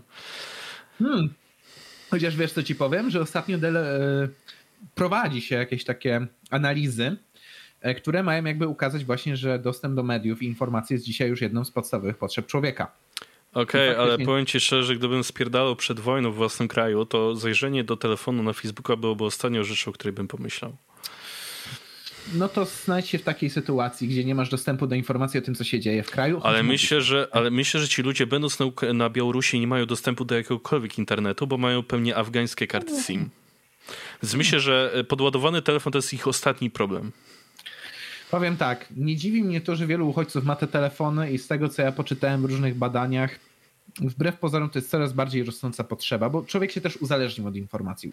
Ale jak masz mieć dostęp do informacji, jak nie masz dostępu do internetu w danym kraju? A myślę, że na lewo kart SIM nie zdobywają przecież oni przez całą Europę idąc w czasie kryzysu migracyjnego. Ale oni nie poszli do Białorusi, oni przelecieli. Więc albo dali im to no Białorusini no specjalnie na złość, nam, To raz, no. E, albo załatwili to na lewo, choć e, ciekawi Oczywiście. mnie, jak Afgańczycy mieliby się dogadać z, z Białorusinami, bo w Afganistanie chyba nie, nie jest urzędowy rosyjski. Raczej wątpliwe, ale nadal, jak są instytucje albo organizacje, które mogą na tym zarobić, to zarobią. A zarobić to tak, oczywiście. Nielegalne. Oczywiście jakieś nielegalne instytucje, ale człowiek w desperacji zrobi wiele. I ja nie mówię, tak, że nie, tylko że mówię w sytuacji, gdzie albo oni to załatwili na lewo, albo nie mają dostępu do informacji tak czy siak. Znaczy, oczywiście rozumiem jakby memiczność tutaj tego wszystkiego, jasne, ale mm, byłbym ostrożny po prostu ze stwierdzaniem tak po prostu, że telefon to już nie jest po, potrzeba pierwszej. Ja, ja, nie mówię, że nie jest to potrzeba, potrzeba. tylko no, że no. w przypadku wojny to jakby ja bym się bardziej przejmował jedzeniem niż internetem. Mm. Albo powiem troszeczkę inaczej. Jak już dostaniesz jedzenie z jakiejś pomocy humanitarnej, no to co zostaje? No podładować co telefon pod powerbank, nie? Chociaż oczywiście, jasne, no to wygląda śmiesznie jak e, jedni jeszcze organizują dostawy żywności, a drudzy, ej, w sumie weźmy im powerbanki. No to jest oczywiste, nie? E, natomiast tu jest jeszcze jedno krytyczne pytanie. Jak zapatrują się na to ludzie o intuicjach bardziej wolnościowych? Znaczy powiem tak. Jak to zwykle w środowisku wolnościowców, zgaduję, to wygląda tak, że Zdania są podzielone. Znaczy tak, rabini się zesrali. E, ale nie, no tak szczerze. No jak mają się zapatrywać? Jedni powiedzą, ważna jest wolność e, nasza.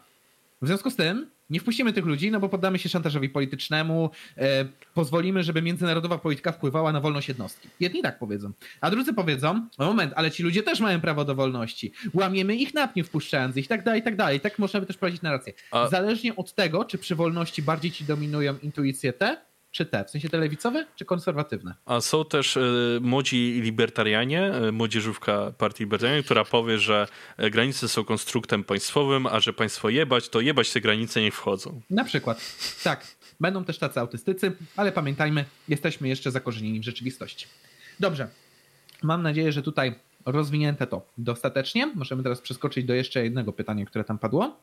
E, tak, rzeczywiście było. E, po, po, muszę tylko wrócić do maila, już go mam. Rzeczywiście Dobra. było jeszcze jedno. Tak, pytanie bardziej do ciebie. tak, pytanie bardziej do Cezarego, ponieważ robił odcinek o pożytecznych idiotach na wojnie idei i wiem, e, że też lubisz filozofię Alberta Camusa. E, Camus miał zawsze umiericz, że w przeciwieństwie Kami. do... Kami, przepraszam.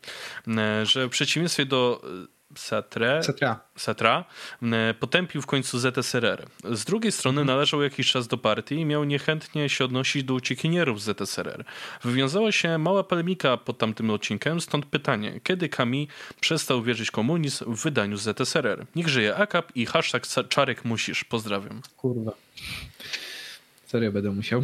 Tak, ale już się nie wywiniesz. Ehm, kurna. Ehm kiedy Kami przestał być komunistą, że tak powiem. Znaczy, ciężko mi to by było stwierdzić tak jednorako, bo mam wrażenie, że u niego to był w ogóle taki proces. Bo mm, u niego to było, mam wrażenie, to, że wiecie, mm, inaczej. Zacznijmy, nie zaczynajmy od dupy strony tej odpowiedzi. Co jest ważne w biografii Kami, to jest to, że no, on się urodził w Algierii w francuskiej, mhm. no i żył we Francji. I co ja uwzględniłem jakby w scenariuszu do tego materiału, to było to, że Francuzi żyli w bardzo głębokim przekonaniu, znaczy inaczej, ich filozofie kształtowały wydarzenia związane z rewolucją francuską. Rewolucja francuska miała obalić burżuazyjny, zgniły rząd, który powodował biedę i wyzysk ludzi. Tak to postrzegano. Oczywiście, Francuzi przeszli przez kilka monarchii, przeszli przez okres republikański, to taki też burzliwy momentami, byli pod okupacją cudawianki. Nigdy nie zdjęli z siebie tego jarzma, że postrzegali państwo, szczególnie swoje, jako właśnie ten symbol burżuazji, przegniłej biurokracji, wyzysku ludzi. Ba, zresztą z tego powodu mam wrażenie, były niedawno te protesty żółtych kamizelek, bo nadal traktują rząd jako wroga. I teraz, Kami wychowywał się w tej kulturze przez całe życie. Więc nie dziwota, że na początku nawet no, można by to ująć jako wiarę w jakieś ideały, mógł stwierdzić, że cholera, ale no dobra, nam nie wyszło, ale tym komunistom tam wyszło. To może oni faktycznie coś dobrego budują, tak? No i stopniowo, krok po kroku mm, e, mogliśmy obserwować w tamtym okresie, co się działo z Związkiem Radzieckim, tak? No i początkowo, jak było niewiele informacji, albo jeszcze była taka burza medialna na zasadzie, czy ten komunizm to jest dobry, czy zły, bo byli przecież pożyteczni idioci, którzy mówili o tym, że tam jest zajebiście w sumie, no to Kami miał podstawy, żeby wierzyć. No bo mówię, po pierwsze miał wrodzoną niechęć do własnego rządu i wiarę w to, że można to zmienić poprzez rewolucję, według kultury francuskiej, a po drugie no, dostawał informację, że no, w sumie jestem zajebiście i zbudują nam nowy świat w ten sposób. Tak? To był początek większej rewolucji. Tylko Camille, też trzeba przyznać, no, z czasem z czasem zaczął no, czytać coraz więcej doniesień prasowych na temat tego, co się odpierdala w tym ZSRR. Nagle zaczął czytać na temat tego, że kurna, jakiś głód. Nagle zaczął czytać, że warunki pracownicze w sumie gorsze niż w tej jego przegniłej Francji, tak. Nagle zaczął dostawać informacje, że a, no kurna, w sumie to ci komuniści to stosują terror, aparat, y, terror polityczny i no, nie wiem, czy on ostatecznie doszedł do tego, co odpieprzały tam instytucje takie jak NKWD, czy wcześniej tam y, Czaka, tak, i inne takie, ale no jak doszły do niego te informacje, to im się nie dziwię, bo każdy zdroworozsądkowy człowiek, który jest choć trochę krytyczny wobec swoich poglądów, jak dostanie coś takiego, no to przynajmniej zmusi go to do myślenia. No i mam wrażenie, że u Kami ten proces stopniowo, stopniowo następował na zasadzie, że okej, okay, no myślę, że mm, no kurczę, no może się troszeczkę myliłem, no może faktycznie ten, ten komunizm no tak, tak, no nie jest jednak tym, na co liczyłem, że będzie. On miał pewne wyobrażenie na temat tego systemu i stopniowo zaczął od tego wyobrażenia odchodzić, bombardowany po prostu ideami, e, ideami czy raczej informacjami, które no, napływały z różnych źródeł. Więc powiem tak, mm, ja powiem, że Kami jest przykładem człowieka, który no, no ciężko stwierdzić jednoznacznie, kiedy ten moment nastąpił, bo też jest taka prawda, że w debacie publicznej, jak, jak się wypowiadasz, gdzieś piszesz do gazet czy coś, no nie chcesz się przyznawać do błędu. Taka jest prawda, bo nie chcesz tracić autorytetu wśród ludzi. Więc u Kami to na pewno byłby proces, który ciężko wskazać taki jeden dokładny punkt, bo on stopniowo łagodził pewne mm, opinie na pewne mhm. tematy. Zresztą łatwo przykład, y, o porównanie przykładu do Rothbarda. Rothbard w swoim słynnym manifestie libertariańskim przecież pisał, że dzieci to jest własność rodziców, można je sprzedawać. Napisał coś. Albo głodzić. Ja, ja to czytałem. Albo głodzić. Ale pod koniec swojego życia bardzo złagodził te postulaty. Na przykład on był mocno proaborcyjny za młodych mhm. lat. Ale już pod koniec życia był taki ostrożny na zasadzie, no rozumiem jak kobieta chce, ale też pamiętajmy, że to jest dziecko, że to nie jest tylko przedmiot. Ale nigdy nie powiedział wprost, ja się tam myliłem, tylko tak stopniowo do tego odszedł pod koniec życia. I mam wrażenie, że u Kami nastąpił podobny proces. On stopniowo od tego odchodził, ale nigdy wprost nie przyznał, ja się wtedy myliłem, teraz się nie mylę. Tylko bardziej moje poglądy przeewoluowały i w którymś momencie po prostu odszedłem od tego, co było. Ty już musisz sobie sam doklepać, kiedy to było. E, oczywiście pamiętajmy, że ten materiał to był bardzo krótki. No Jezu, on miał niecałe 6 minut materiał, no, to... gdzie ja musiałem bardzo szybko zawrzeć kilka ciekawostek tak naprawdę. 6 nie? minut? Więc... Jak to się stało, że Szymon poniżej monetyzacji zszedł? No kurde, nie?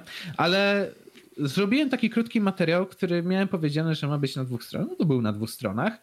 I zrobiłem materiał, który no w sumie opowiadał kilku ciekawostkach z tym związanych. Oczywiście, że nie będę się tam wkręcał w detale związane z biografiami tych ludzi. Wskazać jednak chciałem, że przez pewien okres czasu ten pan faktycznie jakby idee komunistyczne popierał, e, znaczy wyobrażenie komunizmu, jakie miał na temat Rosji i z czasem od tego odszedł, bo to było istotne, żeby to pokazać. Zresztą ja tam przywołałem kilku myślicieli albo przedstawicieli elit, i to nawet nie tylko francuskich, ale też europejskich, które stopniowo odeszły od czegoś takiego albo nawet nawet trwały w tym do końca życia, przekonany. Zresztą brat e, tego, autora Nowego Wspaniałego Świata, e, Huxley, e, mhm. tylko to był ten profesor z Oxfordu, czy tam Cambridge, już nie pamiętam, twórca nauki o transhumanizmie, nawiasem mówiąc, on przez całe życie od tego nie odszedł. Przez całe życie można powiedzieć, że był pożytecznym idiotą w tym zakresie. Nie? Więc um, oczywiście to jest materiał ciekawostkowy, to jest tylko 6 minut na YouTubie. Ludzie, naprawdę. Jak chcecie jakichś wykładów czy referatów półtora godziny na temat biografii ludzi, to oczywiście macie prawo, macie jakieś możliwości, książki, e, czy nawet możliwość pójścia na, na jakiś ciekawy kierunek studiów. Oczywiście. A to jest YouTube. Pamiętajmy, że te materiały też mają się monetyzować i klikać, tak? E, więc czy ja bym wskazał jakiś konkretny moment? Ciężko by było taki moment wskazać z tych powodów, które wymieniłem. Po pierwsze, ewolucja poglądów następuje stopniowo, a po drugie w debacie publicznej nikt się nie przyznaje do błędów. Taka jest zasada. Uch, dobra, to mam nadzieję, że jest jasne, dlaczego tak po macoszemu potraktowałem tego Kami. To nie było zbyt istotne z perspektywy tworzenia tego scenariusza. Dobrze. To już wszystkie pytania, ale łomatko, ile się na ich temat nagadaliśmy. E, myślę, że pora na kilka newsików, bo już, już, już, już na to pora po prostu. Więc e, Dawidzie, jako że ja dzisiaj w sumie mam tylko jednego newsa, to może tobie zaproponuję rozpoczęcie od jakiejś może bomby. E, nie wiem czy bomba, ale okazuje się, że w USA już powoli idzie w stronę akapu. O cholera, dawaj. Poprzez McDonalda. O, coraz lepiej. Dawaj. Okazuje się, że przez brak rąk do pracy jeden z McDonaldów w USA rozpoczął próby zatrudniania, uwaga, 14-latków. O chuj. Tak. E, mianowicie, tak jak donosi serwis Donald, e, McDonald w Medford w stanie Oregon wywiesił baner reklamowy, gdzie napisano, że lokal zatrudnia także 14 i 15-letnich pracowników. E, zawsze pojawiają się problemy z personelem, ale jest to niespotykane, mówiła w rozmowie z insiderem e, Heather Coleman. Właścicielka restauracji, która wyjaśniła, że od 40 lat jej rodzina nie miała takiego problemu ze znalezieniem pracowników. Dotychczas sieć zatrudniała jedynie osoby, które miały ukończone 16 lat, jednak zdecydowano się obniżyć limit ze względu na braki kadrowe. Stwierdziła również, że młodzi są błogosławieństwem, bo mają zapał, etykę pracy oraz szybko się uczą nowych rzeczy. Kobieta tłumaczyła, że próbowała wcześniej zachęcić przyszłych pracowników przez e, podniesienie płacy minimalnej do 15 dolarów na godzinę, czyli około 57 zł. Jednak dopiero próba zatrudnienia młodszych pracowników sprawiła, że swoje aplikacje zostawiło 25 osób w dwa tygodnie. McDonald's prowadzony przez Coleman nie jest wyjątkiem. E, Lenny's Chicken Fingers, sieć z Teksasu, wspiera e, swoich e, nastoletnich pracowników i awansuje ich na stanowisko kierownicze. Garrett Red, dyrektor generalny, stwierdził, że nowe punkty sieci funkcjonują praktycznie dzięki pracownikom w wieku 16 czy 17 lat. Mhm. Podobno było z Burger Kingem w Ohio, gdzie w ogłoszeniu o pracę można było przeczytać hej rodzice, macie 14 lub 15 latka? Potrzebują pracy? Zatrudnimy ich. E, więc prawo pracownicze USA, też należy podkreślić, różnią się w zależności od stanów, ale wiek minimalny wynosi właśnie 14 lat. Dlatego tak młode osoby mogą być zatrudnione w fast foodach. Liczbę godzin i pory pracy określa prawo. Wynagrodzenie osób poniżej 20 roku życia może jednak wynosić zaledwie 4,25 dolara, czyli około 16 zł na godzinę, przez maksymalnie 90 dni szkolenia. Mówiąc krótko, AKAP w praktyce działa. Mamy tutaj dowód, tak? Wiesz co? A mi... To jest interesujące w sumie. Mhm. Kurde. Bo niedawno e, miałem styczność właśnie z takimi szkoleniowcami, którzy zajmują się właśnie analizą, znaczy szkolenie menedżerów mhm. oraz analizą e, struktury przedsiębiorstwa, do którego trafiają. O, znaczy oni po pierwsze uczą jakby szefów firm, jak szefować firmom mm. i jakie błędy popełniają, co mogliby poprawić i tak dalej. Ale po drugie, i co ważniejsze, uczą też tych szefów firm na temat tego, z kim tak naprawdę mają do czynienia i jak wygląda struktura ich firmy, czy co można z niej zmienić, żeby dopasować się na przykład do pracowników. I bardzo ważną obserwację, którą mi rzucili, było to, że młode osoby dzisiaj, pokolenie Z, to są Zumerzy. ludzie, którzy. Tak, Zumerzy to są ludzie, którzy po pierwsze bardziej cenią czas wolny niż czas w pracy, to znaczy oni chcą zarobić, ale jeżeli dasz im możliwość, żeby wzięli sobie wolne, tak z dnia na dzień, albo żeby wzięli urlop na ileś dni, oni go często bardzo szybko i bardzo chętnie wykorzystają. Dlatego na przykład w takich firmach proponuje się, gdzie jest dużo młodych osób, żeby tworzyć systemy, które jakby będą oddzielały dni wolne, które mogą sobie wziąć dowolnie, od dni wolnych, które bierze się na wypadek czegoś. Czyli przykładowo, nie przysługuje ci, no to jest taki oczywiście abstrakcyjny przykład, ale niech przysługuje ci 14 dni płatnego urlopu w ramach tam, nie wiem, roku, tak? Mhm. I to może jakby do dowolnego do dysponowania, ale się często radzi w firmach, że słuchajcie, macie jeszcze tam powiedzmy 7 dni ustawowo określone, że, że muszą być te urlopy, zakażcie im ich brania tak dowolnie sprawdźcie, żeby te dni oni mogli wykorzystać dopiero jak się coś dzieje, albo na sam koniec roku, bo inaczej wezmą to za szybko. Jak coś się faktycznie wydarzy, to oni nie mają wolnego. Na przykład takie są wnioski, nie? Um, tym bardziej intryguje, bo to jest być może różnica mentalna, bo w Polsce coś takiego się obserwuje. Pytanie, czy na Zachodzie też jest coś podobnego, bo no, z jednej strony argumenty na temat tego, że młodzi ludzie się szybko uczą, dopasowują do miejsca pracy, że no, są płonni, no, są jak najbardziej prawdziwe. Młoda osoba no, jest elastyczna i ona się jeszcze dużo może nauczyć i no, ma większą jakby możliwość mielenia informacji w głowie. Jak najbardziej. No, z, wiekiem to słabnie. Natomiast mm, interesujące jest to, jak oni sobie radzą z takimi pracownikami, jeżeli no, wnioski właśnie tego, tych szkoleniowców, z którymi rozmawiałem, są prawdziwe. To znaczy, że młode osoby to są ludzie, którzy generalnie no, no nie, nie chcą za bardzo robić, tak? Tylko, znaczy inaczej, chcą robić, ale przy możliwości wykorzystania dużej ilości dni wolnych. Więc to jest raz. A dwa, co mnie jeszcze intryguje w tym, to to, że jak to bardzo się musi wszystko zmienić, żeby wszystko pozostało bez zmian.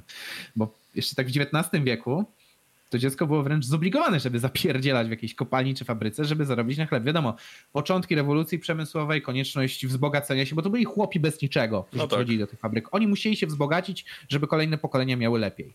Um, taka była konieczność dziejowa, że tak powiem. A teraz popatrz, to jest dla mnie taki znak tego, że ludzie biednieją dzisiaj.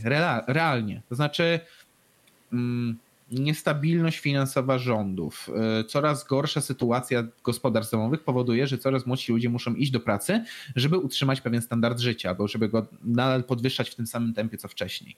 Bo prawda jest taka, że poprzednie kryzysy gospodarcze bardzo się odbiły na stanie majątków no, gospodarstw domowych ogólnie. Bardzo zdrożały nieruchomości, bardzo drożeją, znaczy no coraz bardziej drożeją jakieś tam e, dobra pierwszego, pierwsze potrzeby, a płace realne rosną wolniutko. Przez ostatnią dekadę się wskazuje, że płace realne urosły około 5%. To jest najwolniejszy wzrost, tempo wzrostu płac realnych no, tak naprawdę od, kto wie, czy nawet nie końca II wojny światowej. Tak? Także mówimy o naprawdę problemie spowodowanym przez to, że kryzys zdławił nam gospodarkę, a nieodpowiedzialna polityka fiskalno-monetarna rządów jakby jeszcze te problemy przedłuża, bo rynek nie może się w pełni oczyścić, bo co tylko chce się oczyścić w czasie kryzysu? To co? Obniżymy stopy procentowe, nakręcimy koniunkturę na nowo i wszystko gra. No ale niestety, no kiedyś się będzie musiał oczyścić, a stóp procentowych w nieskończoność nie da się obniżać. To raz. E, to znaczy, to jest dwa. I kurde. Informacja, że maki albo jakieś restauracje lokalne potrzebują młodych ludzi, żeby działać, no to, to smutny obraz naszego społeczeństwa z jednej strony i sytuacji gospodarczej tego społeczeństwa, ale z drugiej strony hmm, rynek pracy też coraz bardziej oczekuje od ludzi, że będą się uczyli jak najszybciej, jak najwięcej. W sensie wymogi przy niektórych zawodach, jak się wychodzi zaraz po studiach, kiedy wystarczyło naprawdę skończyć studia i dostawałeś robotę. A teraz, kurna, musisz się tak naprawdę całe życie uczyć, zdobywać jak najszybciej umiejętności, żeby się gdzieś dostać. Więc cholera wie. No. Może i coś w tym jest. W sensie widzę powody, dla których coś takiego miałoby się dziać, ale jednocześnie widzę też no, smutny obraz społeczeństwa, w którym się obracamy. Po prostu. AKAP w praktyce, ja bym powiedział, że późny keynesizm w praktyce. Praktykowany przez, deka- przez wiek tak naprawdę keynesizm w praktyce. Mam wrażenie, że też się odbija. A wyobraź no sobie, co by było, gdyby w tym artykule nie chodziło o McDonald's, tylko właśnie na przykład o kopalnię. Zupełnie inny odbiór by był. Znaczy tak, no, przez pewne konotacje psychiczne, ale z drugiej strony, kurno, no, nie narobisz się w takim maku. No jasne, no nie wychodzi, że oczywiście. i nie, nie grozi ci pierdolnięcie czadu, tak, gdzieś tam pod ziemią, ale z drugiej strony no, te kuchnie jakby tam z tym olejem pieprzły, to też by szkód robiły, nie? Nie no, oczywiście, że tak. To znaczy, jeszcze pytanie, jakie są motywacje tych, tych dzieciaków, bo tak naprawdę to są dzieciaki. No jeszcze dzieciaki trochę, no. no. Tak, jakie są motywacje tych dzieciaków, że idą do tej pracy? Czy to jest tak, że rodzic im każe, czy oni są sami na zasadzie, nie wiem, chcą na coś dorobić no tak. na przykład, nie? To nie jest sprecyzowane. Tak, więc pod tym kątem, no też pytanie, jakie są ku temu powody, ale to, że samo to, że jest tak niski próg możliwości pójścia do pracy, gdzie chyba w Polsce nawet nie jest tak niski, no mhm. o, o, czym świadczy oczywiście, bo w Polsce chyba nawet jak masz 16 lat, to jest, jest ciężko, czy tam 17 zdobyć pracę jako młodociany tak naprawdę. No u nas e, nie ma takiej tradycji. Kultury, znaczy nawet tak. nie chodzi o tradycję, jest dużo pieprzenia papierologicznego z tym, że móc tego osoby w ogóle zatrudnić jakoś tak legalnie. Nie mówię, że nie, nie mówię, że nie, ale no weź, z tego też się nie rodzą takie tradycje i w ogóle myślenie w tych kategoriach. No zatrudnię się raczej od osiemnastki i koniec. Z jednej strony kiedy... tak, z drugiej strony pewnie jak pojedziesz na wieś, to jest tak, no tak, no dzieciaki zapieprzają co wakacje przy żniwach i to jest de facto praca, nie? No to prawda, ale no wiesz, to nie jest taka praca, która, że tak powiem, no, jak piszesz do CV-ki, to ci gdzieś szybciej zatrudni. No, w tym perspektywie, nie? No, no dzień dobry, dzień dobry, proszę pana. Ma pan no, jakieś doświadczenie? Tak, 5 lat w żniwach, a co? Znaczy, no, będzie pan telemarketerem, czym się pan może pochwalić? No proszę pana, ile ja się kurew nasłuchałem podczas zbierania plonów, to, to tutaj się nie słucham nawet połowy tylu. Dobrze jest pan zatrudniony. Wyobraź sobie coś takiego, nie?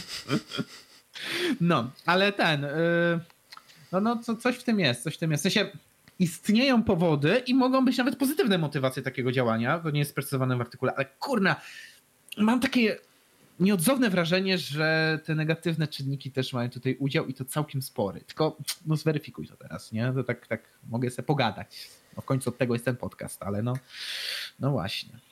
Co, gdzie leży prawda, tego nie wie nikt. Ale powtórzę tutaj słowa Bastiata. Co widać, a czego nie widać. Warto patrzeć na to, co może być niewidoczne. Dobrze, to jak już pogadaliśmy o chujowej gospodarce, to pozwól, że ja kontynuuję kolejnym newsem o chujowej gospodarce. Dobrze. Powiem, nasz pan minister, pan prezes NBP, powinien powiedzieć pan Adam Glapiński, no, walnął coś takiego, że no, no, no przyznam, że no, ja już widziałem dużo fikołków, ale pan Glapiński to na autentycznie może do cyrku dołączyć. W przyszłym roku inflacja się obniży. Polska wraca na szybką ścieżkę wzrostu. Kuźwa, jak byłem na studiach, to tak od 18 roku większość mhm. wykładowców, z którymi się rozmawiało na te tematy, to mówi, kurna, co się z tą Polską dzieje? Mamy rekordowo niskie stopy procentowe. Gospodarka jest przegrzana do potęgi już, a my ledwo uzyskujemy wzrost tam rzędu 3%. Co to jest za wzrost? Jakby 7% uzyskiwać, jasne, ale to już ewidentnie jest takie ogień się słabo pali w kotle tego parowozu, a jeszcze dokładamy węgla na zasadzie, no może się rozjuszy. Tylko się nie rozjusza, bo już go dusimy dosłownie, nie? I teraz jak pan e, Glapiński uzasadnia swoje twierdzenie? Dostępne prognozy wskazują, że w przyszłym roku inflacja się obniży. Jak dodał, jeśli ryzyko trwałego, y, jeśli będzie ryzyko trwałego przekraczania, to polityka pieniężna zostanie zacieśniona, stopy procentowe podniesione. Innymi słowy, implikując, że polityka monetarna nie ma w tym udziału. Następne prognozy wskazują, że inflacja się obniży. Aha. Od strony czynników podbijających inflację w górę pozostają cen, wzrosty cen energii. Bardzo prawdopodobne są też podwyżki cen gazu, czyli kolejne negatywne szoki podażowe, na które nie mamy żadnego wpływu, oświadczył Glapiński. Oczywiście nie mówię, że to nie jest część prawdy, bo jak najbardziej gaz drożeje. Jakby niedawno jakąś dużą konstrukcję ukończono, która będzie mogła to jeszcze bardziej powodować. Po drugie, e, wzrosty cen energii, tak, jak najbardziej też są dość uniwersalne, ale moment, czy ten sam rząd nie mówił nam, że będzie nam kompensował te wzrosty, a teraz mówi, że no wzrośnie przez to inflacja i chuj. Kurna, no świetne podejście. Ale jak dodał, bieżący rok płynie pod znakiem znacznego podwyższo znacznie podwyższonego wskaźnika CPI, czyli Consumer Price Index, e, czyli no, inflacja z perspektywy konsumenckiej, można powiedzieć. Mhm. I teraz tak. Jeśli pojawi się ryzyko trwałego przekraczania celu inflacyjnego na skutek trwałej presji popytowej w warunkach mocnego rynku pracy, czyli braku znaczącego bezrobocia i w warunkach dobrej koniunktury, moment, czy oni nie pierdolą o tym gdzieś dosłownie od roku, że zajebiście w sumie, mamy nis niskie bezrobocie i tak dalej, bo to faktycznie, wówczas natychmiast zaciśniemy politykę pieniężną moment, ten rząd mówi nam przez kilka miesięcy, że ej, w sumie jest zajebiście, mamy rekordowo niskie bezrobocie, no w sumie jest ziom w pytę, ale raz pieprzą, no jak się pojawią takie czynniki, to wtedy zaciśniemy politykę monetarną, bo tak to nie nasza wina, nie, że mamy niskie bezrobocie czy coś, no zajebiście. Um, Innymi słowy, no, jakie działania mieliby wtedy podjąć? No, po pierwsze, mieliby podnieść stopy procentowe, o czym ja pieprzę na tym podcaście od co najmniej kilku już wydań, jak, jak kilkunastu, e, podniesiemy skup papierów wartościowych, czyli tak zwane operacje otwartego rynku to się nazywa, czyli zbierzemy obligacje i wypuścimy zamiast za to e, kasę, która jakby tam ma no, wyrównać sytuację. No, no fajnie, tylko wy to powinniście robić już teraz, a nie zastanawiać się, czy może nie zrobimy. I teraz on twierdzi, że no, nie ma na to wpływu. Powiem tak, Albo rząd po prostu pieprzył, na co jest duża oczywiście szansa, że, że odnosimy sukcesy gospodarcze e, i on faktycznie nie ma na to wpływu, albo rząd po prostu, no, znaczy no rżnie głupa nam tutaj prezes NBP-u i twierdzi, że no pewne jednak wskaźniki, które no bezrobocie można sobie samemu prześledzić, bezrobocie jest niskie. Więc jest jakaś presja z tamtej strony prawdopodobnie.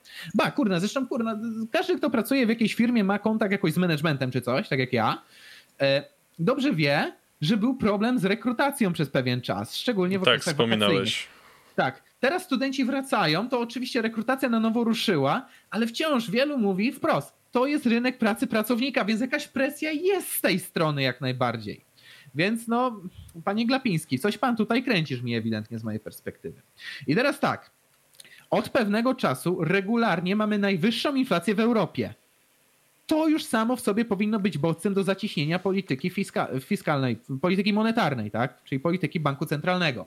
Bo inflacji, wzrost inflacji był na pewno też spowodowany przez zwiększone wydatki związane z, z pandemią, z koronawirusową. Tak? Z tego powodu musieliśmy jak najbardziej zwiększyć wydatki sektora publicznego. I to spowodowało prawdopodobnie też poniekąd wzrost inflacji, ale rozsądny rząd próbowałby kompensować, ale że nie walnął taki pełnokrwisty kryzys, nazwijmy to, że poleciały jakieś duże instytucje czy coś, to rząd stwierdził, dobra, mamy wyjebane, ciśniemy dalej. Większość krajów Europy Środkowo-Wschodniej, niedawno czytałem te doniesienia, to w sumie kilka tygodni temu, nie wiem, z pięć max, informowały, że no w sumie trzeba podwyższyć stopy procentowe, bo nie nadążymy za gospodarkami wielkie, takimi już rozwiniętymi, typu Niemcy, Francja i tak dalej. Musimy pójść swoją własną drogą. Jedyny kraj Europy Środkowo-Wschodniej, który tego nie zrobił, oczywiście, że kuźwa Polska. Jako jedyni stwierdziliśmy, chuj kurwa, naśladujmy Niemcy. To jest świetny pomysł. Na pewno nie pieprznie. To jest genialny pomysł. I teraz. um, wzrost inflacji ma charakter przejściowy. No, tak długo jak będziecie rządzić, to to jest przejściowe, tak? No, rozumiem. Ale um, co jeszcze dodaje w swoim komunikacie pan Glapiński? Ambitne unijne cele klimatyczne to utrata polskiej gospodarki. Jeżeli będziemy je realizować, no to Polacy będą coraz więcej płacić za energię z roku na rok, a polska gospodarka z roku na rok będzie tracić konkurencyjność. E, to jest cena zielonej rewolucji. Każda rewolucja e, ma cenę, czasami krwawą. Ta zielona rewolucja europejska ma charakter taki, że Polacy zapłacą e, najbardziej brutalne i bezwzględne, mm, tu najbardziej brutalnie i bezwzględnie, i to wpłynie na poziom życia polskich rodzin, dlatego że nasza gospodarka jest oparta o węglu. A to przepraszam, to nie jest wina polskich rządów, że od pierdolonych 20 lat nie mamy elektrowni atomowej? Na przykład? Kurwa, ale co on pierdoli za przeproszeniem? Mamy... Czy my przypadkiem nie kupujemy węgla taniej z Rosji? Już, Niech już... nie pieprzy, że stoimy na węglu bo my mamy ten węgiel tak opodatkowany, że to się nie opłaca nawet w Polsce sprzedać. No oczywiście, że tak, ale oprócz tego, wiesz, nie, nie robimy absolutnie nic w kierunku, żebyśmy mieli tanią energię, tak? Mamy niby fotowoltaikę, teraz od e, przyszłego roku te ceny fotowoltaiki mają iść w górę, znaczy skupu fotoenergii przez dostawcę, między innymi z tego względu, że mamy tak spierdoloną e, infrastrukturę energetyczną, że są stawiane rezystory, które mają tę energię z fotowoltaiki puszczać powietrze, bo już nie mamy gdzie tego przechowywać, a nie mamy infrastruktury umożliwiającej sprzedanie tego za granicę. Więc bez, bez, nie, nie. Druga, no nie ma, nie ma tak naprawdę żadnej efektywnej technologii do przechowywania tego w większych ilościach. W sensie są tam jakieś yy, powiedzmy jednostki, czy tam, nie wiem, zabudowania, które mają to robić, ale na przykład w Warszawie nagromadzonej energii jest tyle, że starczyłoby na zasilenie miasta przez godzinę. Co to jest? W sensie potrzebujemy mieszanki energetycznej, w której będzie na przykład atom, jeżeli chcemy być ekologiczni. I masz rację, potrzebujemy możliwości przesyłania zielonej energii za granicę, no bo nie ma co z nią robić. Co z tego, że ludzie sobie pobudują fotowoltaikę, jak i tak elektrownie stwierdzą, no dobra, to nie ma gdzie pójść, wypierdalać. No, tak, albo idzie przez rezystory w powietrze, albo przez uziemienie w ziemię. Mhm. No i powiem tak, no jeszcze Glapiński tutaj płacze, że to jest taki pomysł, że energia produkowana w Niemczech z rosyjskiego gazu ma zastąpić tę energię, którą produkujemy z węgla. Zapłacimy za to bardzo dużo. Ale my już produkujemy energię z rosyjskiego gazu i z rosyjskiego węgla, bo polski węgiel jest drogi. To, to zakłamuje rzeczywistość totalnie. Ale, już... Ale poczekaj. Mhm. To, jeszcze, to jeszcze jest, to to jest mało. W sensie niezrozumienie polityki klimatycznej Unii Europejskiej i nie, niechęć za, zaadaptowania się do niej z, z, wiesz, z pozycji polskiego rządu, tego się można było spodziewać. Ale kuźwa, co mnie najbardziej rozwaliło w tym wszystkim? Na rynku nieruchomości nic w tej chwili niebezpiecznego nie zachodzi, zdaniem pana prezesa. Jak roz... Prezes zapewnił, że rynek nieruchomości w Polsce jest stale analizowany przez specjalny zespół banku. Glapiński przyznał, że ceny mieszkań, metrów kwadratowych, domów, komponentów w budownictwie rosną, ale ten wzrost jest odpo odpowiada rosnącym dochodom kuźwa gdzie? On chyba analizował, kurna, biorąc pod paradygmat jakichś najbogatszych Polaków, bo każdy, przysięgam, każdy młody człowiek, który teraz planuje sobie kupić mieszkanie, szczególnie w dużym mieście, jest zesrany, bo te mieszkania są w opór drogie, ale... a płace realne, jak powiedziałem, nie rosną już od dłuższego, znaczy rosną, ale ślamazarnie od dłuższego czasu. Gdzie mieszkania to przez ostatnią dekadę to wywaliło jak powalone. Ale wiesz, już nawet nie chodzi o to, że mieszkania są drogie. Przecież ja mhm. na przykład mam 25 lat ja mam wykupione te abonamenty w Biku, żeby nikt na mnie kredytu nie wziął i tak dalej. Ja no. w ramach tego też mogę sobie sprawdzić, bo sobie kupię takie raporty, czy ja mógłbym dostać hipotekę pod mieszkanie. No, no ni chuja nie dostanę, nie?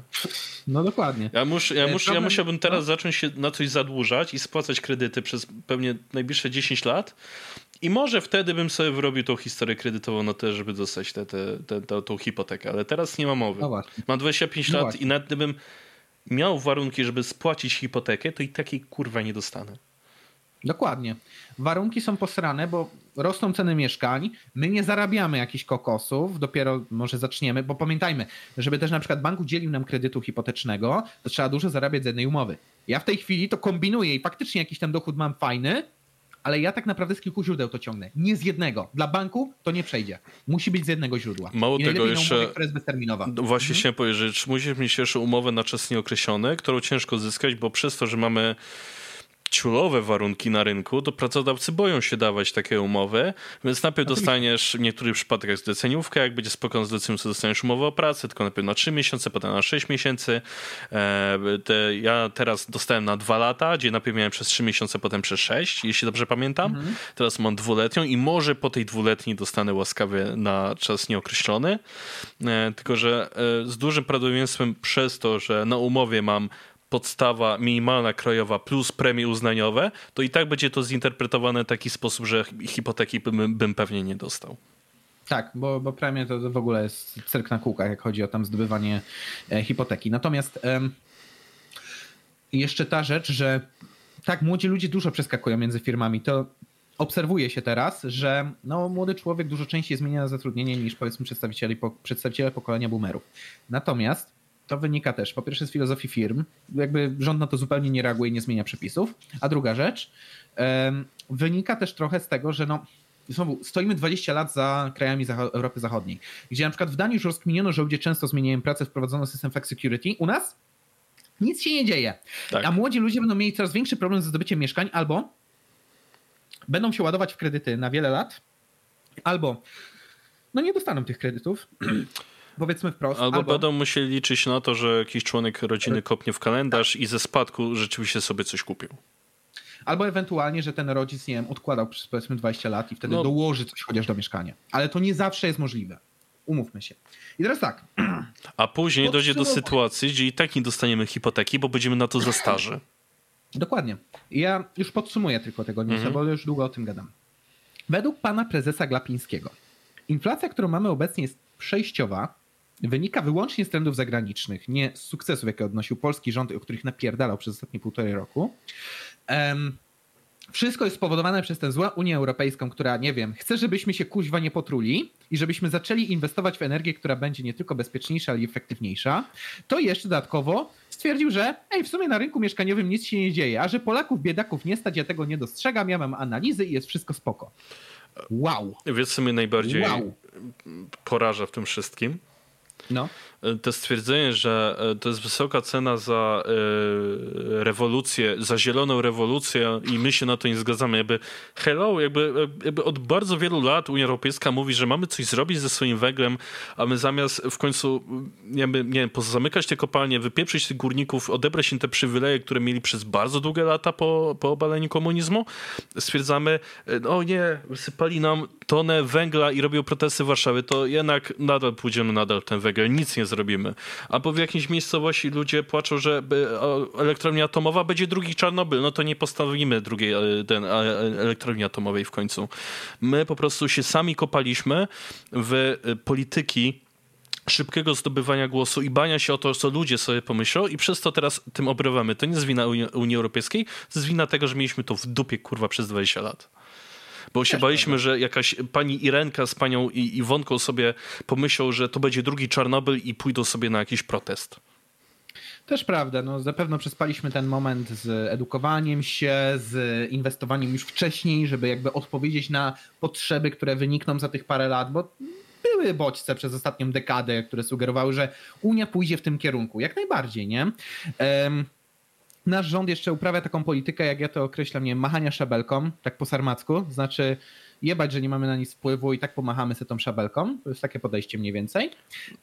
I powiem tak, mm, ja jak sobie to obserwuję, jedyne co mogę wykrzesać z siebie tak naprawdę po przeczytaniu tego artykułu, to jest XD, panie Glapiński. To jest XD, bo albo pan wierutnie kłamie, albo pan nie obserwuje trendów i to nawet nie tylko polskich, bo nie tylko młodzież w Polsce zgłasza takie problemy. W ogóle nieruchomości po kryzysie w 2008 roku straszliwie, ale to straszliwie podrożały, bo bańka kredytowa, która wówczas była e, zbudowana, była właśnie oparta o rynek mieszkaniowy, więc wtedy to się zaczęło dziać i nie ustało tak naprawdę do dzisiaj, bo rynek nigdy się do końca nie oczyścił z efektów tego kryzysu. I ostatecznie dochodzimy do takiej konkluzji, że no tak, politycy jak dobrze idzie, to się będą wszystkim chwalić, ale nagle wszystkie sukcesy znikają, kiedy trzeba powiedzieć o tym, że hmm, nie, w sumie wiecie, jest wysoka inflacja, ale to jest normalne i nie zależy ale tak to, naprawdę to, od nas. Mm, to jest wino tych lewaków z Unii Europejskiej, tak, e, z tego eurokołchozu. Mhm. To jest działanie na intuicje moralne. I no tak, oczywiście, że tak. Ale jak mówiłem, jak mówiłem wcześniej, zrozum jak działają intuicje moralne. Polityka i dziennikarstwo są twoje krótko. No niestety tak, no, no wiesz, nawet gdybyśmy mieli już jakąś elektronię atomową, nawet gdybyśmy nie byli w stanie do 30 roku, ale nie, do 50, 60 odejść tego węgla, e, do, do zera na przykład. Jakby, myślę, że wtedy byłaby naprawdę opcja się jakoś dogadać z tą Unią, na zasadzie, że no, my będziemy trochę z tyłu, ale jakby nadgonimy w końcu, a my mamy, nie, my Plus... nic nie zrobimy i chuj wam w dupę. Plus powiedzieć coś szczerze, jak bylibyśmy rozsądnym rządem, zdjęcie podatkowanie z węgla, odpierdolić przywileje wszystkim górnikom, niech zostaną prywatne spółki nawet i zacząć sprzedać ten węgiel za granicę, jak my już byśmy się oparli o zieloną energię. Bo będą kraje rozwijające się, które chętnie ten węgiel kupią. I wtedy warto konkurować cenowo. Ale nie myśli się w tej perspektywie biznesowej. Myśli się tylko o tym, jak wygrać najbliższe wybory, jak zaspokoić grupy, które mogą nas poprzeć. W tym na przykład górników, nie? Górników, no tak nauczycieli, ratowników, pielęgniarki. Nie, no, nauczyciele, i, nauczyciele i ratownicy to akurat są no te... tak bardzo pomijane grupy, jak się da. Górnicy teraz tak. Teraz tak. Ale nie, rolnicy na przykład również, o.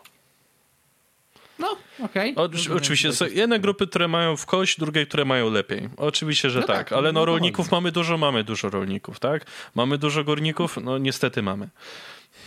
No tak, no, no, trzyma się te grupy, no bo łatwe głosy z nich wchodzą. Tylko no, tak, no teraz jeszcze, jeszcze wchodzą rolnicy, bo Agrounia teraz się uruchomiła, teraz też jako jakaś siła no, polityczna. Trzeba będzie poobserwować po prostu, czy tak, się rozwinie, no, czy to się skończy no, no niestety, no, niestety do dzisiaj obrywamy y, ustaleniami z okrągłego stołu z Magdalenki. No. Ja, bym powiedział, ja bym powiedział lepiej. Jak patrzę na Polskę, to po prostu widać zabory. Niestety. Niestety. A najlepsze jest to, że wokół no? siebie mamy tyle elektrowni atomowych i jakoś dziwnym trafem żadna nie zamieniła się drugi Czarnobyl.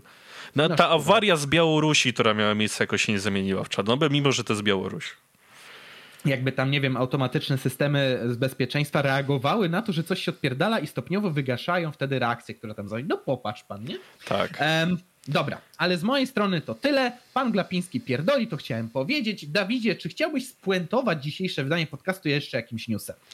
Tak, już tak idąc do, do brzegu, miałem przygotowane trochę więcej newsów, ale je mogę podać no, za tydzień na przykład albo, albo później. Mhm. E, okazuje się, że mamy e, kryzys dyplomatyczny w relacjach z Islandią. Co do chuja. A to nie słyszałeś o tym, to już ci tłumaczę. Nie, nie słyszałem. Stało się to 7 września, czyli całkiem niedawno. No. Okazuje się, że ambasador RP w Islandii interweniuje w sprawie, uwaga, dowcipu polityka o Polakach i że to jest przykład mowy nienawiści. I już tłumaczę o co chodzi. Jak donosi Polsat News. Ambasada RP w Reykjaviku zainterweniowała w sprawie dowcipu opowiedzianego w telewizji przez islandzkiego polityka. Z żartu wynikało, że Polaków na Islandii jest za dużo. To przykład mowy nienawiści, podkreślił polski ambasador Gerard Pokruszyński. I teraz słuchaj, bo ten żart to jest najlepsze, co padło, nie? Kandydat Partii Ludowej... E, przepraszam, nie będę próbował wyczytać jego imię. Polecę po nazwisku, bo jest najłatwiejsze do przeczytania. Arman San, zaplanowanych na 25 września w wyborach parlamentarnych programie też nie będę próbował przeczytać nazwy tego programu, islandzki jest pojebany, wyrecytował dowcip o Francuzie, Polaku i Islandczyku, którzy spotkali się na wieży Eiffla. Francuz wyrzucił krosanta, ponieważ we Francji jest za dużo krosantów. E, Francuz, wyrzu e, Polak wyrzucił kiełbasę, ponieważ ten produkt w Polsce jest powszechny. Mamy dużo kiełbasy, wiecie, jesteśmy Polakami. Teraz uwaga. Natomiast Islandczyk zrzucił z wieży Polaka, gdyż na Islandii jest za dużo Polaków. Przepraszam bardzo, nie wiem, gdzie ten żart jest mowa nienawiści. Ja po prostu rykłem śmiech, jak to przeczytałem za pierwszym razem. W sensie, kurna, no jak się nie można z tego uśmiechnąć, naprawdę. Tak. Ja pierdolę, żeby tak Brytyjczycy podchodzili do tego nawały, wiesz, y, Polaków, którzy uciekali z Polski, jak otwarto granicę tam po wejściu do Unii, nie? W sensie, ja pierdzielę, wtedy tam właśnie Brytole, to, ale tam autentycznie dochodziło do akcji, że Polaków to tak trochę dotykała jakaś taka akcja nienawiści, bo tam prześladowano Polaków autentycznie, słyszało się o tym. Ale kurna, on tu opowiedział żart o tym, że no dużo Polaków migruje do Islandii. No co w tym złego? Ja pierdolę. W sensie, Mało no tego, ja żebyśmy. By... No bo... Ale wiesz, żebyśmy byli jakoś patologią na tej Islandii, tak jak byliśmy w Wielkiej Brytanii no tak. rzeczywiście częściowo. Nie. Polacy jeżdżą i pracują w Islandii normalnie. No i tyle. W sensie, ja mam wrażenie, że gość chciał po prostu żartobliwie opowiedzieć o tym zjawisku i to jest wszystko. Ale popatrz, znowu intuicje moralne. Ale patrz, ja Polak śmiechłem, nie? Totalnie. Tak, ale przedstawiciel naszego rządu najwyraźniej ma pieprznięcie na punkcie mm, świętości albo autorytetu. Polska to jest świętość, albo to jest pewien taki autorytet, który nad nim stoi, więc żartowanie z niego, nawet w pozytywnym kontekście, będzie odebrane jako coś złego. I mamy przykład tego, jak intuicje moralne sterują człowiekiem, a myślenie jakby przychodzi dopiero po fakcie. Ale, coś takiego ale, ale wiesz, co jest najlepsze? Wiesz, co tam się no. mocarnie posrał e, ze, ze złości za ten żart? No. Słuchaj. Komentarze mówią same za siebie i nie trzeba nic dodawać. Powiedział w rozmowie z islandzkim portalem Wizir e, Witold Bogdański, przewodniczący Stowarzyszenia Polonii Islandzkiej. Według niego Partia Ludowa będzie miała problem z uzyskaniem poparcia od Polaków. Zesrali się Polacy na Islandii. Znaczy, nie dziwi mnie to, bo jesteśmy krajem względnie konserwatywnym i dla niektórych żart z świętości, autorytetu, jakim jest kraj, to już jest powód, żeby się nie śmiać. Jeżeli nie masz do tego dystansu albo nie rozumiesz kontekstu żartu, no to oczywiście, że się obrazisz. Szczególnie jak jeszcze masz autorytet w postaci przedstawiciela polskiego rządu, który się o to oburza. Rozumiesz?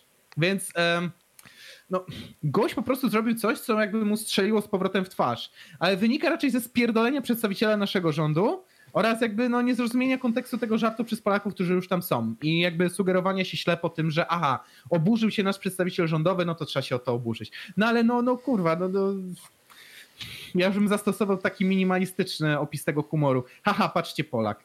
No, tak, no, właśnie ambasador to jest żart, ludzie. Dokładnie. Śmiejmy się trochę z ciebie. Do, dochodząc do brzegu, hehe, bo Islandia, wiecie, wyspa, hehe, he, brzeg. Wyspa, he, tak. Brzeg, e, tak. ambasador RP w Reykjaviku, Gerard e, Pokruszyński, napisał liście do przewodniczącej Partii Ludowej oraz parlamentarzystki Ingi Se, Se Seeland, e, że jest zmuszony interweniować, gdy Polacy są obiektem dyskryminacji lub obmowy nienawiści. Dyplomata wyraził żal, że język nietolerancji stał się częścią kampanii wyborczej.